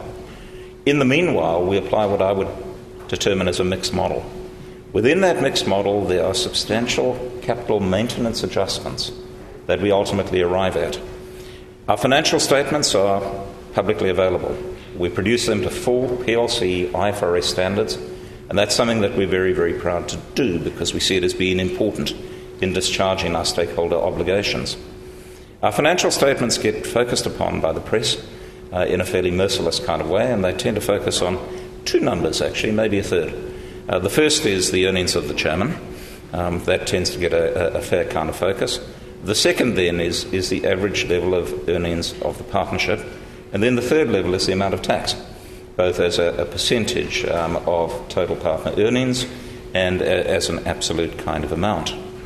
Now, what is interesting in those financial statements is if you look at the actual IFRS based earnings, they produce earnings figures per partner of in the region of 830 to 840,000 pounds. And they, they vary. Some years will be around 800, uh, some other years up to around about the, the 840 kind of level. The true distribution to partners is massively different to that. And the major reason for the difference, in fact, the true, true distribution, which we disclose as well, is closer to the high 600s. And the major difference between the two actually represents earnings that are going to retired partners, you know, in perpetuating this intergenerational equity point that we're making, but also, crucially, capital maintenance adjustments that we're making such that we can continue to retain sufficient cash within the business to actually ensure that we are investing in the right kinds of innovations, acquisitions, and ultimately uh, areas of expansion as we go about meeting those various stakeholder needs. So it's a real balancing act, and I'd have to say, you know, from the point of view of the CFO in an organization like this, it's the toughest area. It's the toughest area because it's where the rubber really hits the road. And I, would have to also confess that until I think organizations such as ours do ultimately go about producing some kind of uh, equitization within the context of the broader model, I think it's an area that we're going to continue to find a very, very substantial challenge. So, really, that, that was as much as I, I was intending uh, to cover. It's been a, a, reasonably quick gallop through a series of very, very complex areas. But in conclusion, and you know, moving beyond what perhaps has been a, a conventional view of the role of the CFO, I do think any business really has got to focus pretty hard on why it exists, you know, and what it is actually about. You know, it's very, very easy, I think, to focus purely on commercial success. And we've seen in this economy and in many others around the world, I think the consequences from about 2007 onwards of what actually occurs when that ultimately is the predominant, the dominant kind of focus that we're looking at.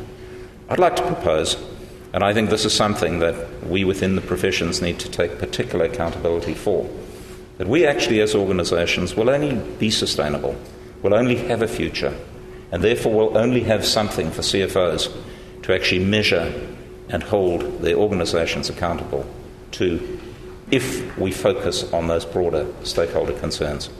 Thank you very much indeed.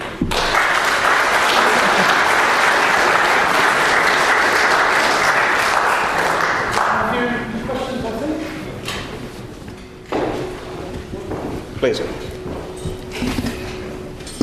I believe that in talking about the FTSE 100, only one of the firms doesn't employ one of the big four accounting firms. Do you think this is uh, healthy for the country? Um, I think it is inevitable. You're going to see some diversification in that regard. And uh, I think uh, it is you know, you can view a situation based on how it presently stands, um, or you could view a situation based upon where regulatory intent uh, is clearly headed. Clearly, there's been a lot of work that has been done by competition authorities and regulatory authorities more broadly. I see absolutely no issue with diversification beyond uh, the major four networks in terms of FTSE 100, provided uh, they have the capacity to do the work and uh, provided they meet their stakeholder needs in being able to do so. None whatsoever.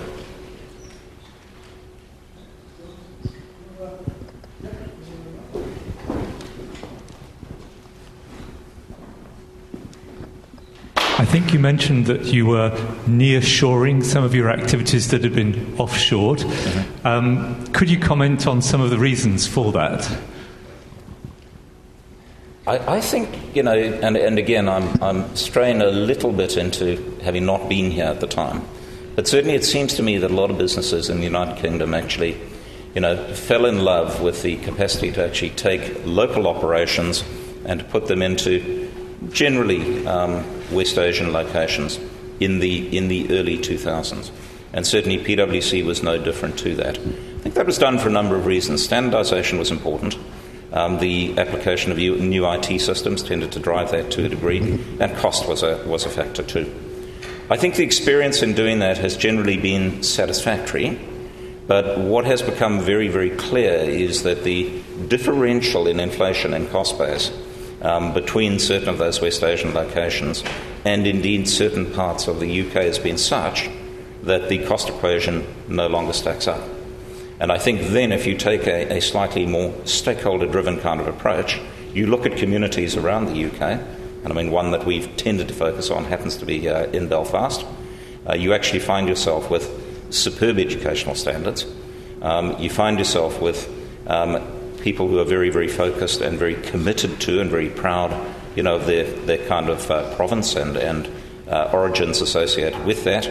and you can therefore produce a, a very, very satisfactory, not quite as good a cost outcome, but a very, very satisfactory series of qualitative outcomes through actually bringing quite a lot of that activity back to, and uh, I guess uh, nearshoring is a little bit of a misnomer, um, given that ultimately this is all part of the, the United Kingdom and Northern Ireland.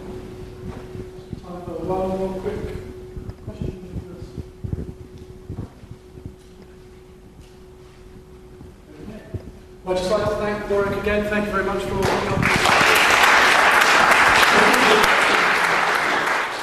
Would the panel join me?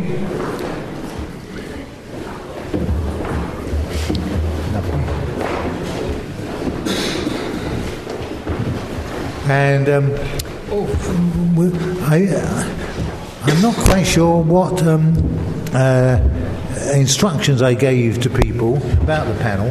Um, what's going to happen is each member of the panel is going to talk for a short, relatively short time, which I think was maximum of about 15 minutes. Well, it can be five as well. Okay. So, um, and then the rest of the time we can have for uh, discussion. Um, most of the, well, some of the panel have already been introduced to you very shortly. Uh, I will do so the same now for uh, George Grosz, which I'm sure I've got that wrong as well. No, um, you're all right.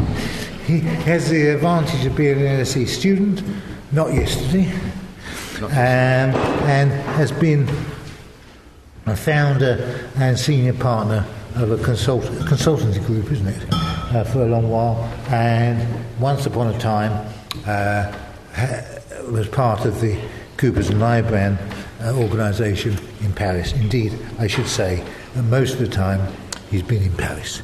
Um, Ken Simmonds, what can one say about Ken Simmonds other than that he is a well, he is a emeritus professor at the London Business School and a professor. What was the final title? Professor of Strategy.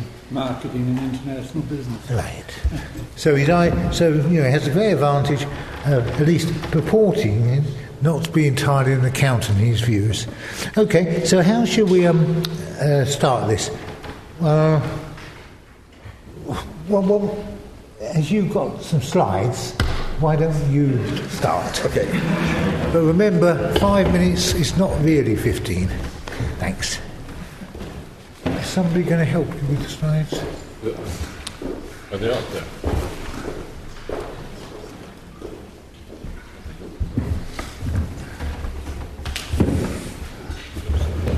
The um, subject is Do Strategic Alliances Suggest New Strategy, New Accounting? Well, of course, they will suggest new accounting because strategy is not just accounting, not just costing, but also uh, revenues and generation of profits and so on. And in many ways, accountants have not really spent enough time on revenues. Accountants are sort of told to look after costs and somebody else will look after yeah, revenues. Yeah, yeah. Whereas, of course, if you're talking about something like a strategic alliance, the two things are interweaved. You can't look at one without looking at the other. Uh, so that, I think, is why you need a new accounting. Um, uh, and clearly, you need different, if not new, strategies.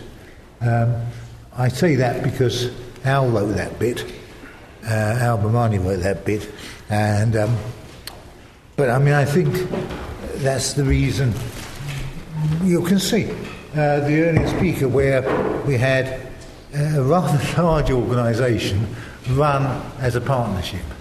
Uh, you've got to have new strategies for that. So, uh, George. Okay, good afternoon to you. I'll be as brief as I can, but it's a very big subject I'm going to talk to you about this afternoon. But just to introduce myself, uh, going back a long way, I'm, a, I'm one of the boys of Baxter, Edey, and Solomons. Whatever that means, it'll mean a lot to Michael, I don't know if that means a lot to you. But I started, I did LSE, Finance and Accounting, 1954 1957. And uh, that was a great time, as you can imagine, in accounting with all the Baxter, Edey, and Solomon theories. Then I became an article clerk with a very small firm of uh, accountants in St. Swithin's Lane, J.H. Champness, Corduroy, Beasley and Company, who, by chance, were just next to Cooper Brothers, who were just uh, down the road. And we had a number of joint audits, including Carreras and uh, uh the Reed Paper Group. And uh, I then, when I qualified in 1960 as a chartered accountant, I, I was asked by uh, Cooper Brothers in the form of Peers and Benson, John Peers and Henry Benson, to join the group, where I stayed for two years in London, and then, as I had a smattering of French, and they just made an agreement with between Cooper Brothers and Lybrand of New York. Uh, the first attempt was to create Coopers and Lybrand on the continent. That is, they put me in charge of the offices of Paris, Brussels, and Rotterdam, where both Cooper Brothers and Lybrands had offices, very small offices. My job was to merge these two offices in each country. So that was my first uh, experience, great big experience of, of creating partnerships.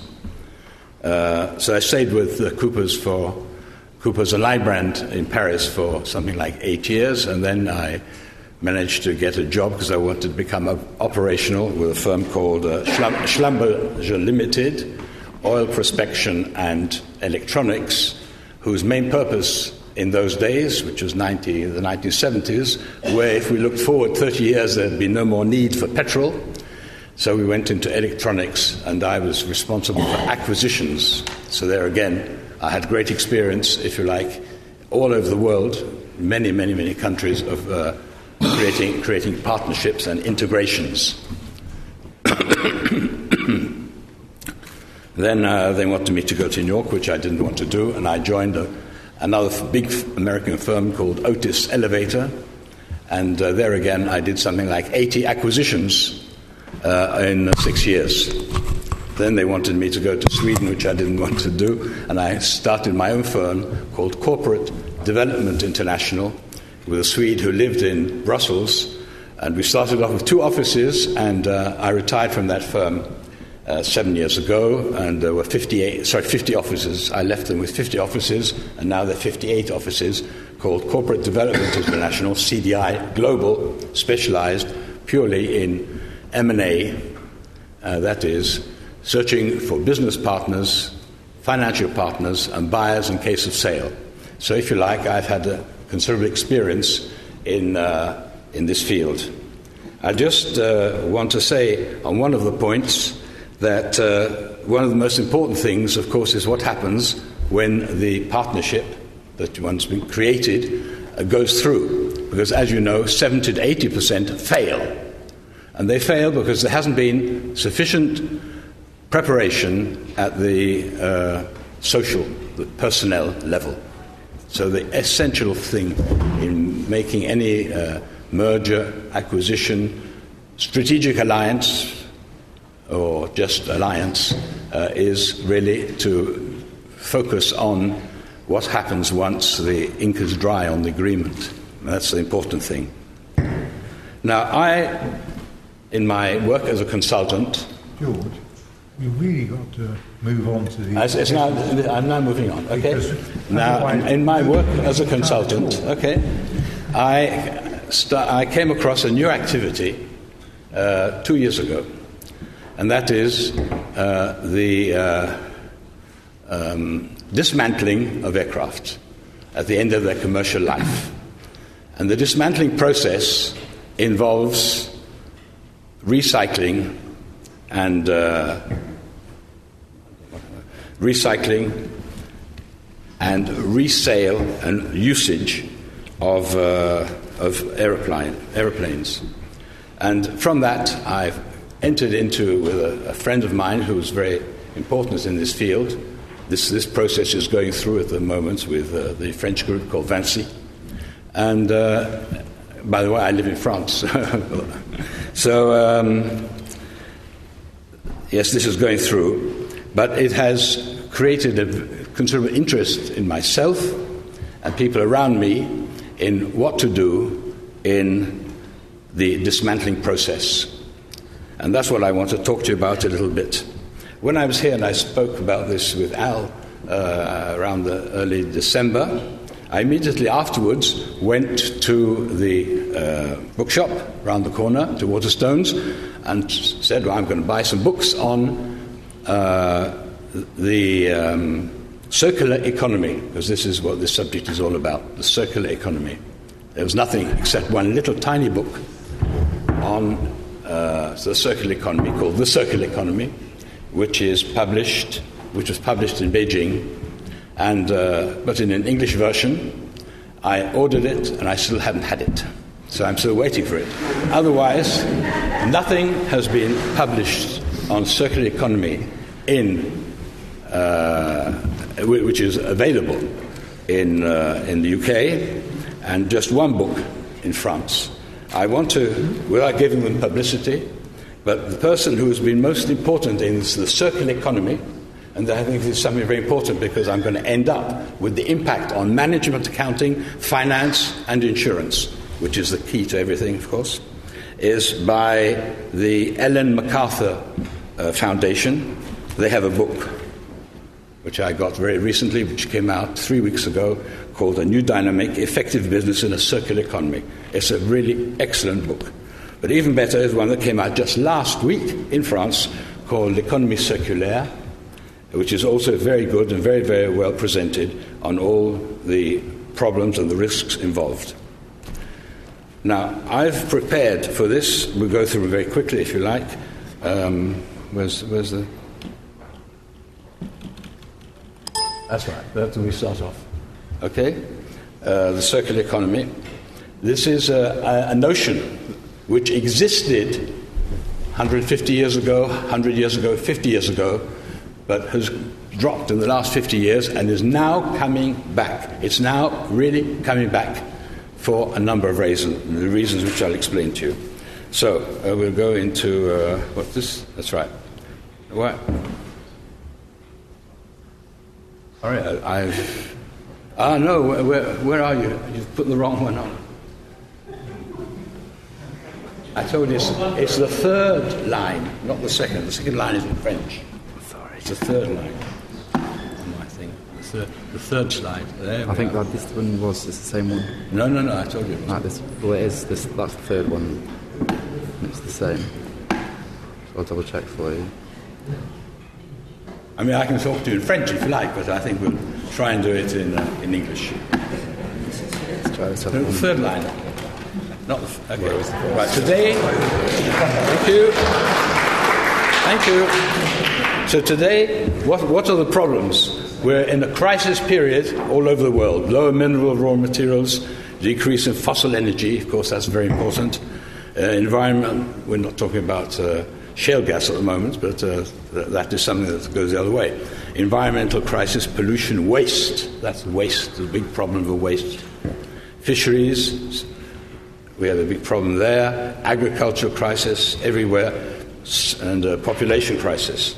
Well, I'll split that. one. So, this at the moment is what we can call the linear economy as compared to the uh, circular economy. So, this is very, very, it's a very simple thing.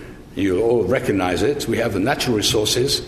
They're extracted, they're manufactured, a component assembly, product assembly, distribution, utilization, waste. We have two wastes. Well, there's industrial waste and consumer waste. And all this is, course, united together by energy. Circular economy is the basis of a new paradigm applied to a local territorial scale requiring transversality, trade flows, waste recycling, and sourcing of biomaterials.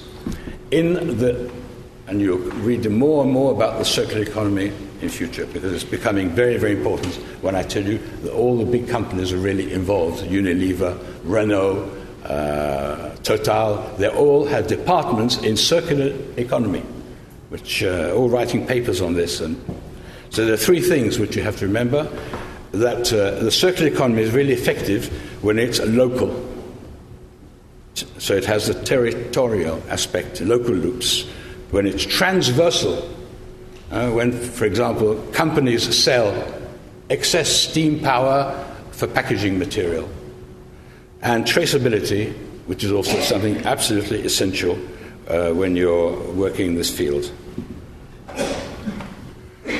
So, this is a very interesting thing. We go round and round like the PW one as well. P. Okay.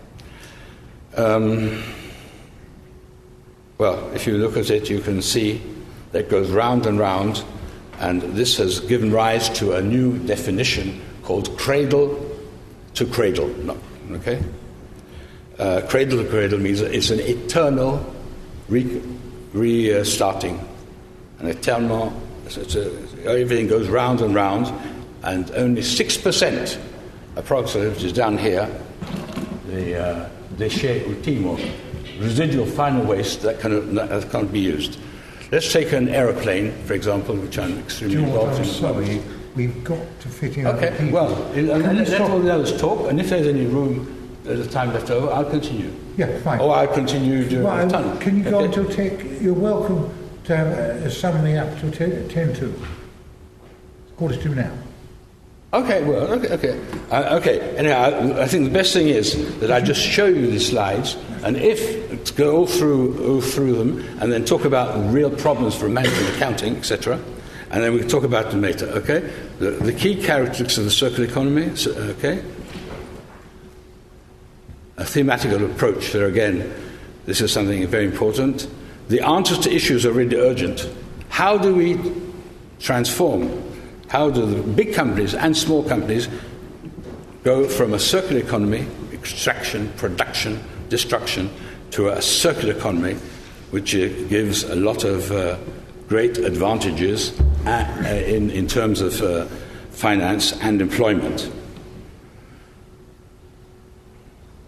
I want to give you just one example, very, very quickly, of a big project I'm working on in Spain at the moment. This is this, uh, the disused airfield okay, which uh, is on something like 1,300 uh, square acres. And uh, we have different areas academic, uh, industrial, aeronautical, this recycling areas in that which uh, we're working on. And in this area, all companies will be working together. Okay, logistics, and CO2, of course, this is one of the big problems. Okay, industrial energies. Well, basically, yesterday the world was organic and recycled. Today, we're throwing a lot away. Tomorrow's economy will be like the past, circular, or won't be, but it will be, of course.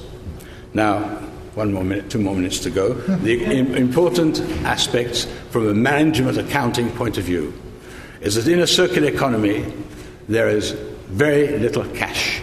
It's often exchange of products, which means a completely new theory of management accounting has to be developed now and very soon as to the control and um, accounting for uh, um, non financial products, intangibles. Because, companies will be uh, tr- uh, exchanging assets which have no financial value. Yet there will be an important risk element because of the responsibility taken the, the medical field or agricultural fields. There will be an, an important risk element. And so there's a whole new area of risk which has to be developed.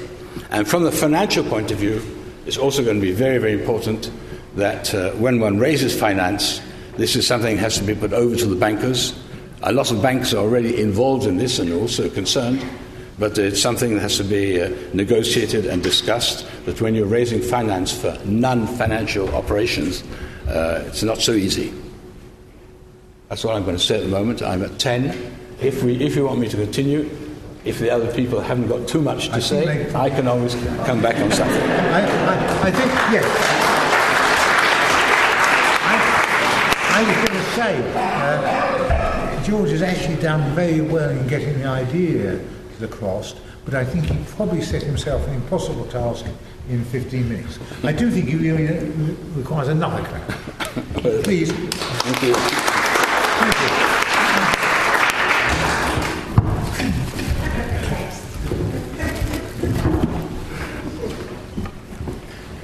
I leave my, my USB in in case. Yes, oh, have you got one as well? No, no, no, no, no. Okay. I'm just going to use words. Uh, and they're probably a little too simple.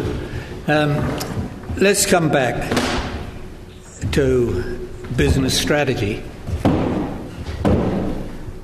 What is a business? Really, what is a business? It's a thing you need a separate strategy for. It comes up over and over again in the texts, doesn't it? Wherever there's a gap in the chain of substitutes, you have to do something different because the customers want something different. And if you don't, there are competitors out there who will give the customers what they want.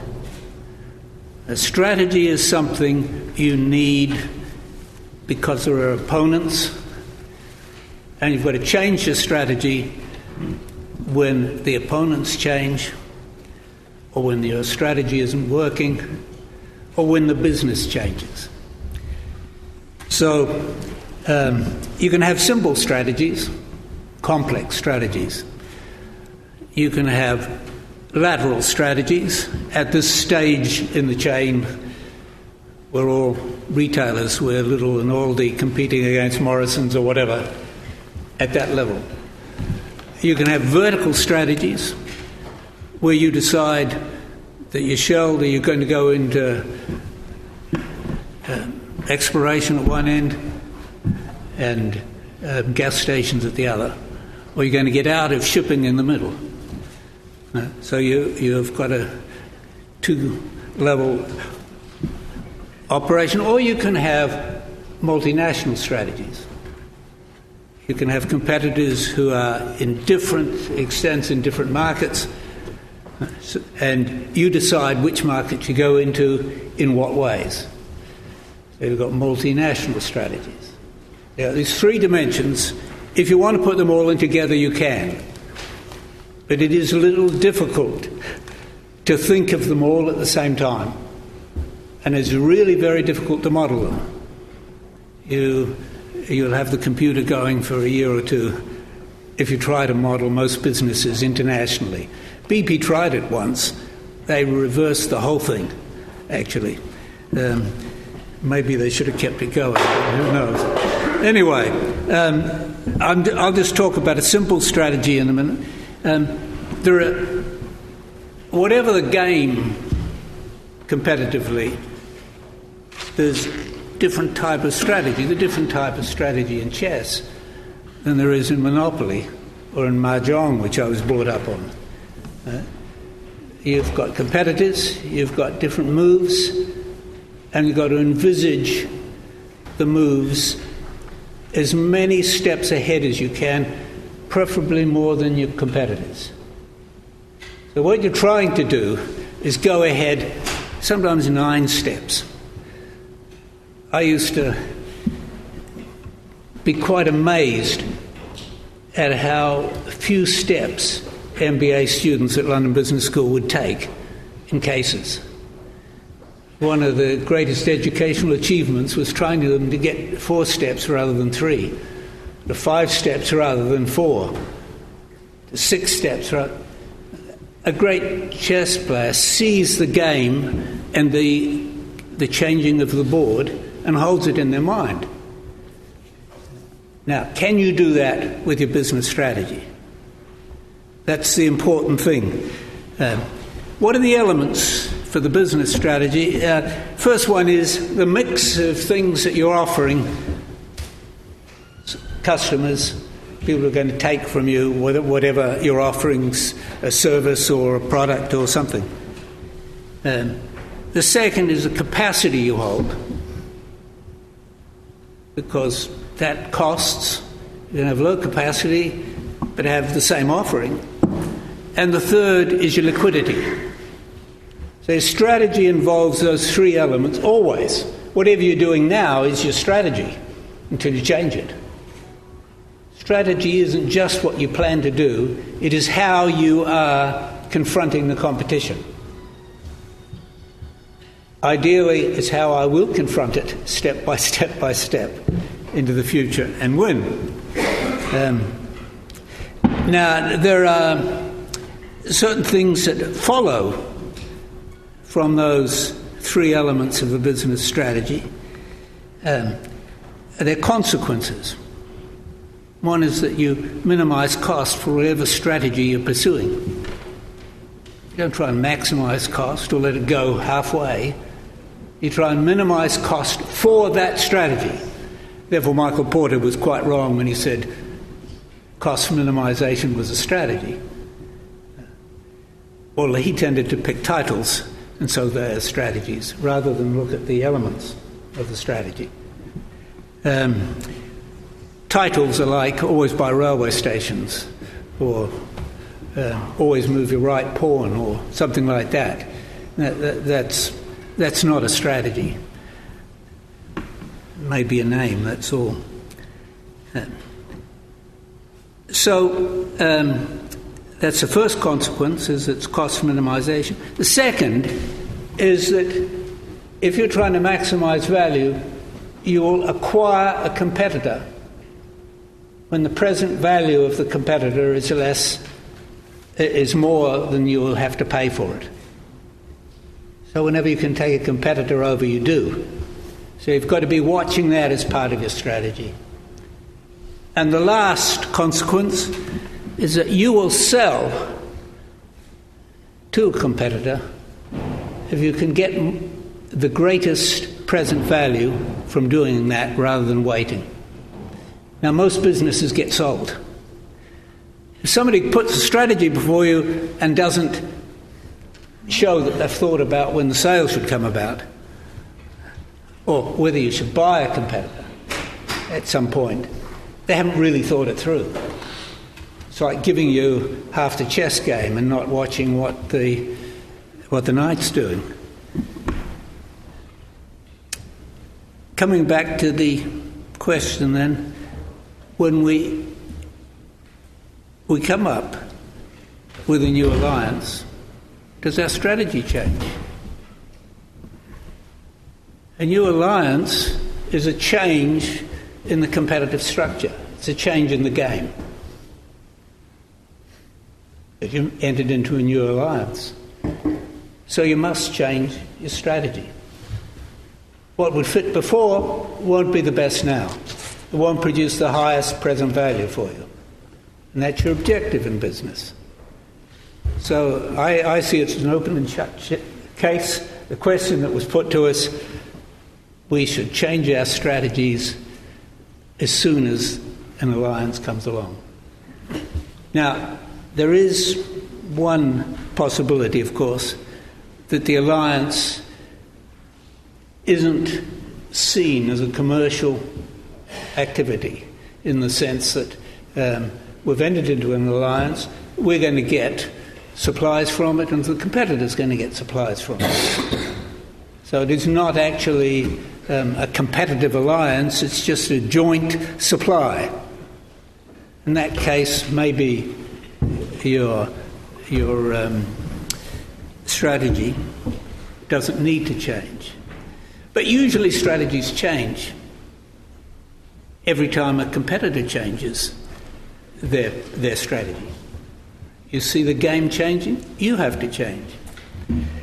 Now, the last issue is should accounting change? Well, you know, strategic management accounting, which I've been thumping the table on for since 1980. Um, uh, I'm claiming every new strategy requires an accounting for it. How do we know it's a good strategy? We don't calculate its value. How do we calculate its value if we don't put it into accounting terms? Lastly, accounting records tend to be based on non strategic elements, like how we make the product, or where it is made or what it is generally called. Is it a table or a chair? Huh? We cost it differently. Instead of in terms of the strategic businesses we have. Oh, my argument, I think, is that we should be changing our, account, our management accounting every time that we see that we have a new business here because we need a new strategy. When you need a separate strategy, you've got a separate business. You've got a separate business because they're a separate group of customers. The competitors are offering something new to, or you have decided to offer something new to, then you need to account for it separately. And usually that will happen when there's a new alliance. Thank you. Thank you.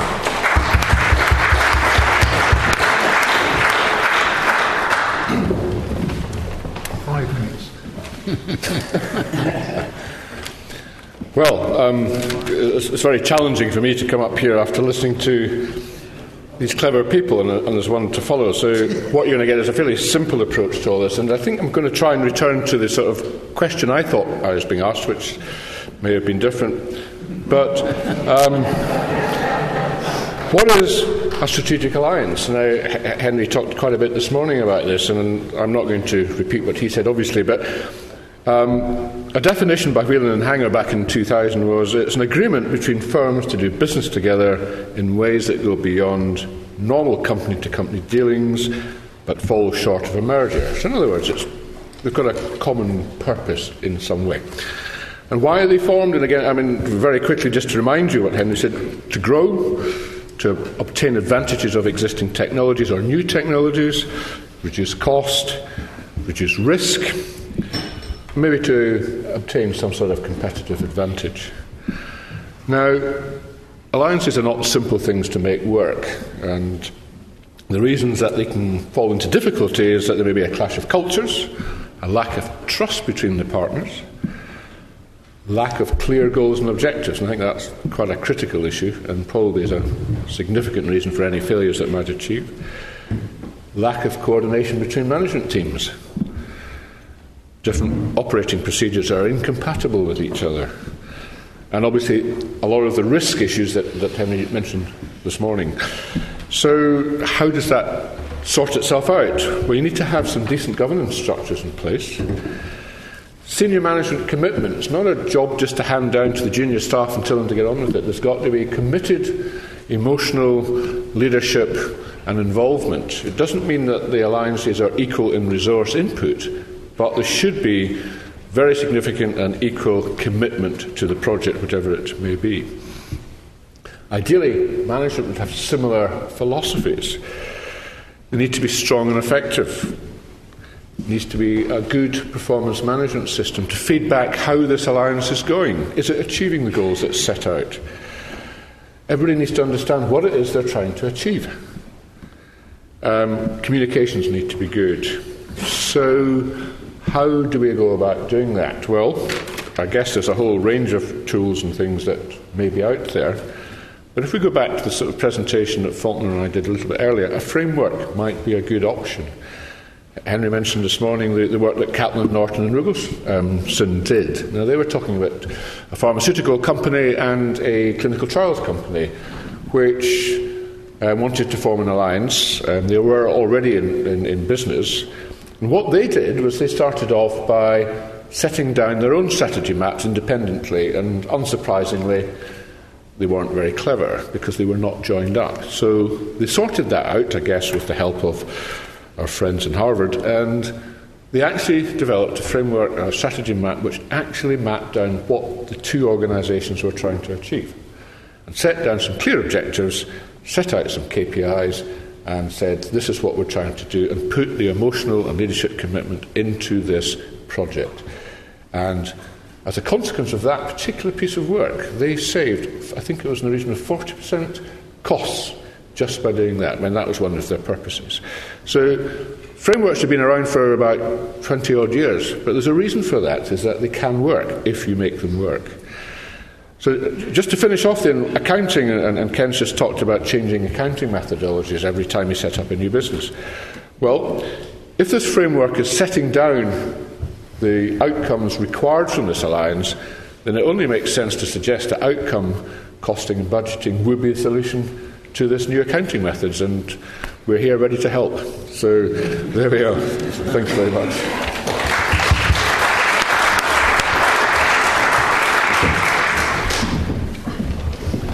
Final five minutes. I'll, I'll, keep my comments brief on my interpretation of the question that we received, um, which may be a little bit different again. And I was struggling with the idea of the question actually do, new, do strategic alliances suggest new strategies? And I have no clue what it means. Do they suggest new strategies or do they actually enable or facilitate new strategies for organizations? And that's, that's sort of the thought I, w- I was having in terms of that if you consider strategy in a conventional sense, and I think Professor Simmonds talked about it quite a lot earlier on. But if you, if you see it as, as a way or a path that the firm is seeing how to dedicate its resources to achieving some objectives that it has, and the way it wants to allocate those resources of the organization uh, to create some, some level of competitive success, you may sort of decouple actually the ownership of resources of the organization from the strategies that they pursue because strategic alliances enable firms to do things that actually with their own resources they can't be doing. So in that sense, I was thinking, well, yeah, there is some point in here that I do suggest new strategies for organizations that it, it, it enlarges the scope for the firm to enact strategies that on their own they could not be doing.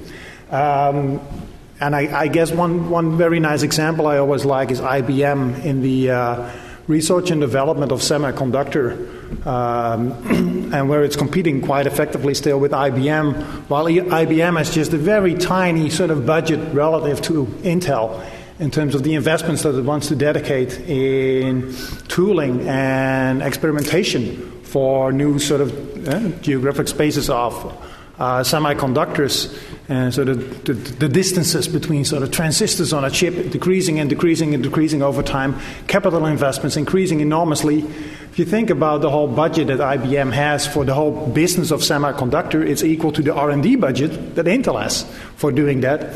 So you see that IBM is quite successful in the whole constellation with alliance partners in pooling together the resources that they have, the knowledge that they have, the engineers, the R&D people that they have of Qualcomm, Broadcom, Nvidia, uh, mentioned them, Samsung. So it's a whole constellation of firms that actually pull together the resources to keep sort of competition alive in that industry and be able to effectively compete against a large player like Intel. So in that sense, you may consider sort of alliances as a way to enact strategies that a firm could never, in this case, afford, like IBM on its own. Now, of course, I guess when you, when you have some enabling parts by pooling assets of organizations together, it may also lead to some constraining parts on the other hand, where you may see that actually pooling resources of the organization with an alliance partner may actually constrain them in strategies that they could have pursued on their own, but that are now tied up in an alliance that they cannot sort of take out that, that easily anymore.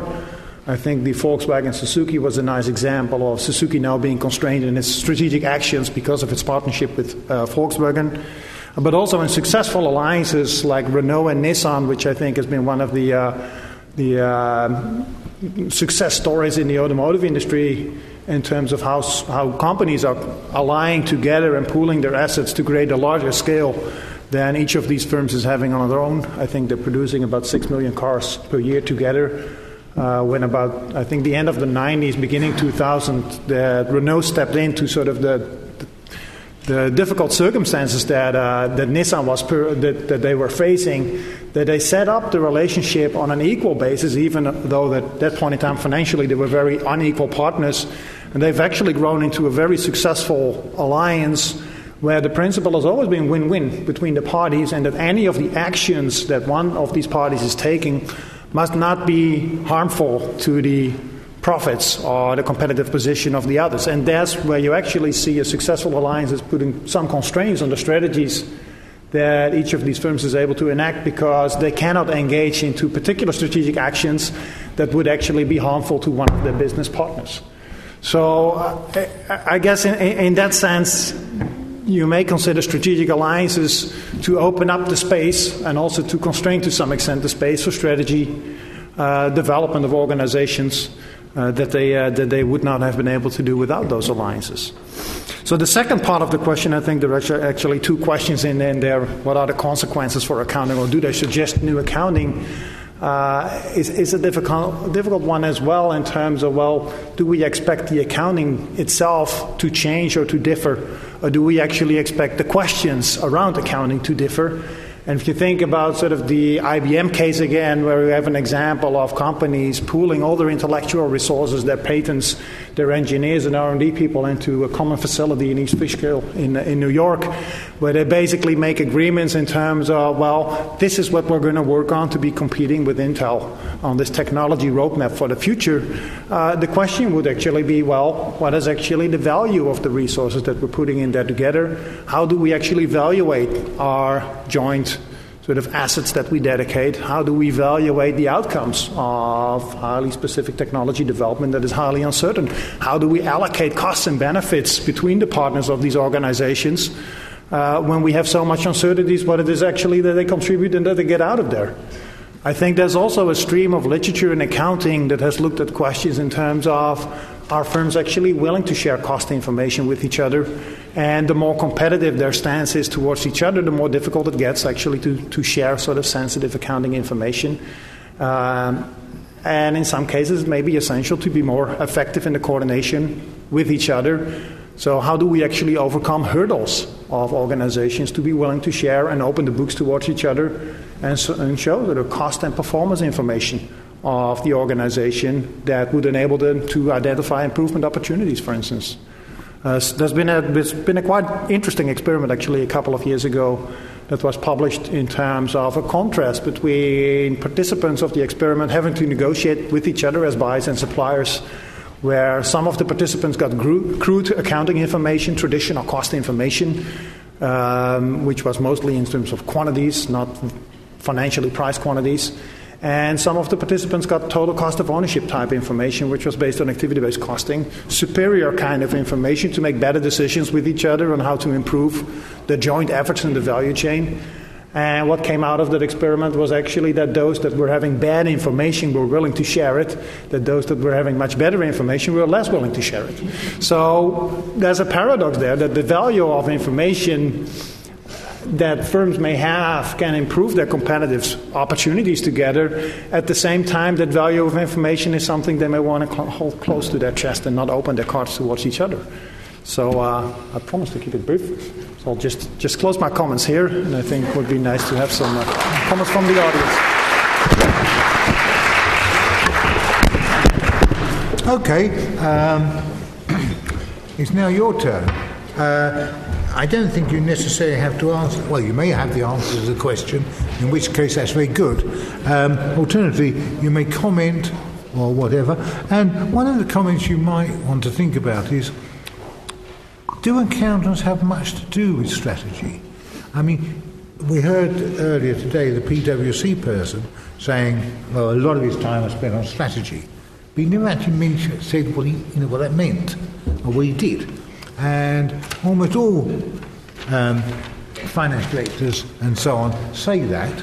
But again, you worry, and some empirical evidence suggests that basically um, accountants provide some numbers for strategy, but that's it. They don't get very involved in decision making. Clearly, I'm sure you all work for organisations, well, apart from universities, which don't have strategies. Um, uh, uh, uh, overcome this problem. Okay, who would like to ask? Uh, do mention who you are, please. Who would like to start us? Good afternoon. Simon Priest, Chartered Certified Accountant, employed by the MOD. Um, in the lines of uh, strategic alliance, I was thinking along the lines of, well, the main starting point, it would be the planning stage. I don't think one can really have any proper alliance of any organisation, whether it be a PFI, in other words, a government organisation along with a industry partner, or, for example, that you came across between the Japanese company and the German company Volkswagen. I think looking at the later, the German company and Volkswagen, one needs to look at the culture of the two organisations. You're looking at two different countries with two different set of people with different cultures and customs. And before one can really get into a marriage between the two, one would have to look at, understand each other's culture and customs and plan. And I think it's at the planning stage where possibly that strategic alliance failed. So I think it's looking at the companies and organisations' culture and customs and the countries concerned at their individual psyche. Thank you. One more. John, John Ferguson. I'm currently uh, involved in the charity sector. Um, but if I relate back to my own time in certain joint ventures, multicultural joint ventures, having gone into them at different stages, be that at inception or, or sort of midlife or end of life, I'm particularly interested, and it's perhaps more, Henri, in your field of research, as to what you might have found as being the trigger conditions that cause a rupture in the relationship at different stages, particularly behavioral factors that get involved with changes of staff, key staff, on, on two sides. Okay. Um, basically, there are two things really. One is planning is essential. Two is what sort of things trigger the, the, the um, partnerships or associations not to work. They were two comments. Oh, there you are.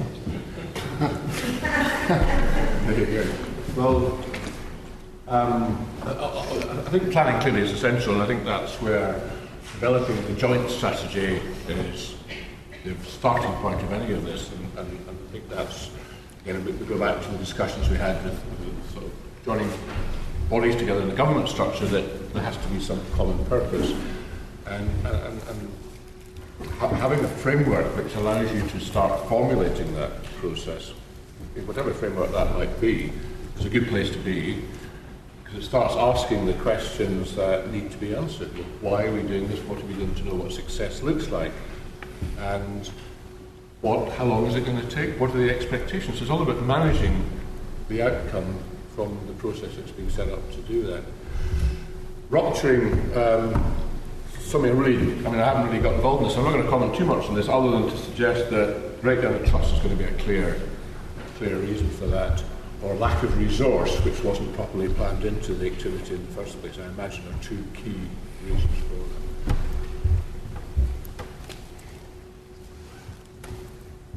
Well, I think um, you go into coalitions to add value.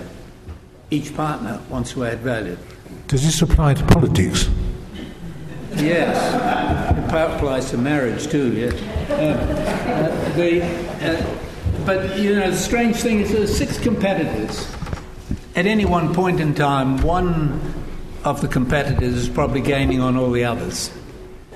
So the present value of all but that one is going down, and one is going up, unless the whole market ex- is expanding. But then that probably would have been in present value calculations anyway. The point is that very, very often one firm finds that in the coalition it's actually losing. Its value is going down as a result of it. And so they find an excuse to break it up. And the management accountant should be putting his finger on that earlier rather than later. George? Well, the important thing is people. It's nice to have plans on paper, but you've got to get the adhesion of, of the people with you, whom you're going to be working.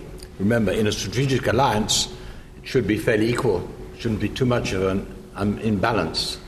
So it's the way that companies handle their respective uh, staff, which is terribly important, in my opinion. And if things don't uh, work out, the whole thing uh, just collapses because it's only people that make it work. So uh, uh, the, the, uh, the personnel manager management side has to be very, very involved in the way the alliance is going to work together.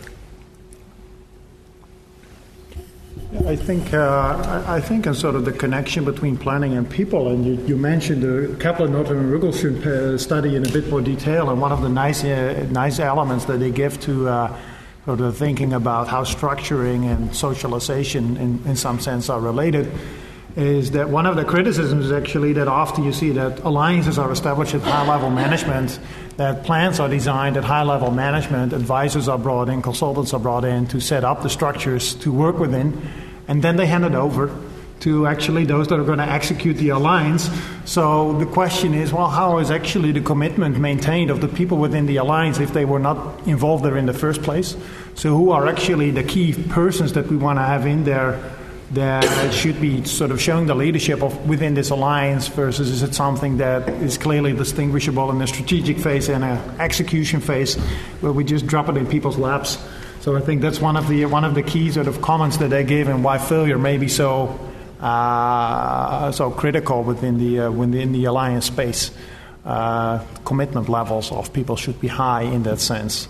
I think your question in particular had to do with something on when we have very large divergence between organizational or, or national cultures of the organizations that we are embedded in, and then over the stages of, of an alliance, how may that work out? I'm, I'm, not really familiar with how much research has been done in that area on how to manage it, but I think some of the studies point out a socialization as one of the most important elements, actually, that people get familiar with each other's preferences, each other's understandings, and understanding that equality within Volkswagen may be a different concept than equality within Suzuki. And once we get to the point of understanding, actually, those different perceptions, we already may anticipate to, uh, to some extent actually problems that may emerge over time because of behavioral factors. So. Hmm. I, I was involved a while ago now in, uh, uh well, not involved, but looking uh, at a cha- three charities that merged, try, wanted to merge. And um, basically, what seemed to happen there was that they all had very different views as to how the charity should proceed and who they should help and so on. And most of the time was spent on trying to get that, make that consistent. They hired a professional uh, charity person who um, then produced some numbers. Those numbers justified the merger coming out of your ears, you know, very strongly. And uh, basically, uh, when a year or so had passed, you realised that that's exactly what it was.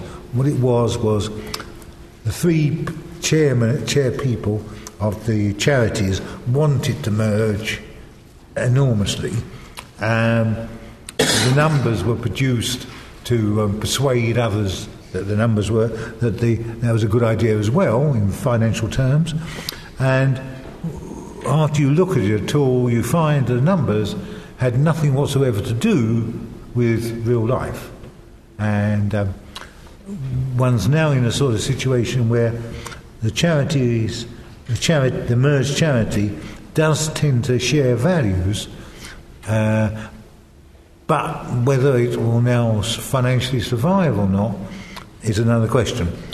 Um, so, you know, it's not all nice sort of structures and things people, as you say earlier, people are enormously important. Uh, often you don't realise just how important they are. You know, you don't realise that these three uh, chairmen of the charity charities had actually spent a vast amount of time together coming up with a sort of common view. And uh, then one shouldn't trust the numbers. Anyway, some more questions? Please, comments, sir.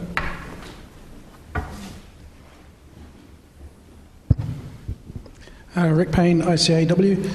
Um, we hear a lot about trust, and I think quite rightly in these alliances, but a word that comes up less, and I'm wondering about its relationship, is fairness. And I think there's this sort of, certainly in my experience in Britain, fairness is a term that comes up quite a lot. And we tend to have an in, internal bias that um, our contribution is greater and what we're getting out is less than someone else if there's a distance between us. So I wondered if it was worth exploring fairness as opposed to trust, or whether it's just a subset of trust, whether that term is a useful way of looking at strategic alliances. One more to go with that? Yeah, I suppose so. Why not? Sorry, Michael, it's going to be Malcolm again. Um, it strikes, having, having been through a number of um, various alliances and joint ventures in my life with various companies, it strikes me that the critical thing, and something which they will always fail if you don't get, is commonality of objectives. I'm going back to the first point I made with, with, with Henri. Um, and that leads me on to think that, you know, capacity to, there are t- quite a few things in, in, in, this question, but I think the capacity to form strategic alliances uh, does in its own right open up new strategies. And as strategic alliances change, as technology changes, there will be new strategies. But it seems to me that if, if, when you're looking at an individual strategic alliance, if you haven't worked out your strategy before you enter into the alliance, you are almost doomed to fail. So that in that sense, once you've got the strategic alliance, trying to suggest new strategies is putting the cart a long, long way before the horse. But I, I, wanted to go on from that because I think when we go into accounting, there was an issue which has been raised that um, the, the issue has been raised that one of the objectives of, of these alliances, or maybe the objective in one or two cases, was maximising shareholder value. And I think that's quite a dead objective. I think it's a past objective. I think the world is actually now looking for more objectives than that, that actually that, that social responsibility demands wider objectives.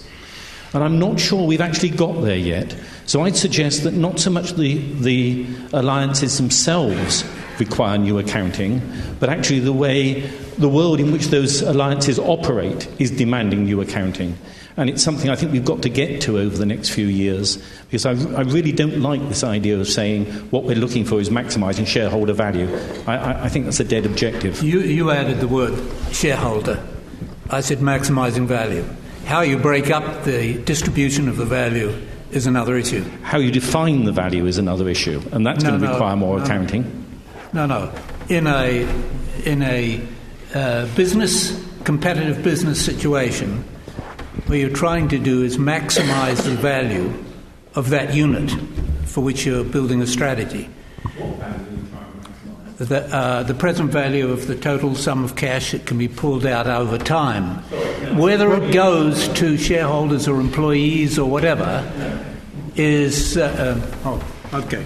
but that's what we're here for, to argue, yeah. yeah. Um, yes, well, uh, trust. And is that the same thing as fairness? And does, do, does fairness matter separately? And, you know, really, in many ways, how do we um, bring together or look at, monitor the objectives of a, a wider range, sorry, a wider range of objectives than just maximising shareholder value? Where are we? George, would you like to say anything? Not particularly. Right. Yes. I, I, I, guess I would see these as different constructs, trust and fairness. And generally, I think in the psychology, psychology studies, fairness is seen as a critical antecedent of trust, uh, related to the notion of sort of justice between parties. That when we feel that we've been treated just by another, that it is a breeding ground for trust to develop in that sense. Uh, your question made me think a little bit about a paper actually published some, some 12 years ago by Cyril Tomkins in Accounting Organization Society, who was talking about that actually, when you think about an alliance, it doesn't necessarily mean if we have equality that they also face equal risks.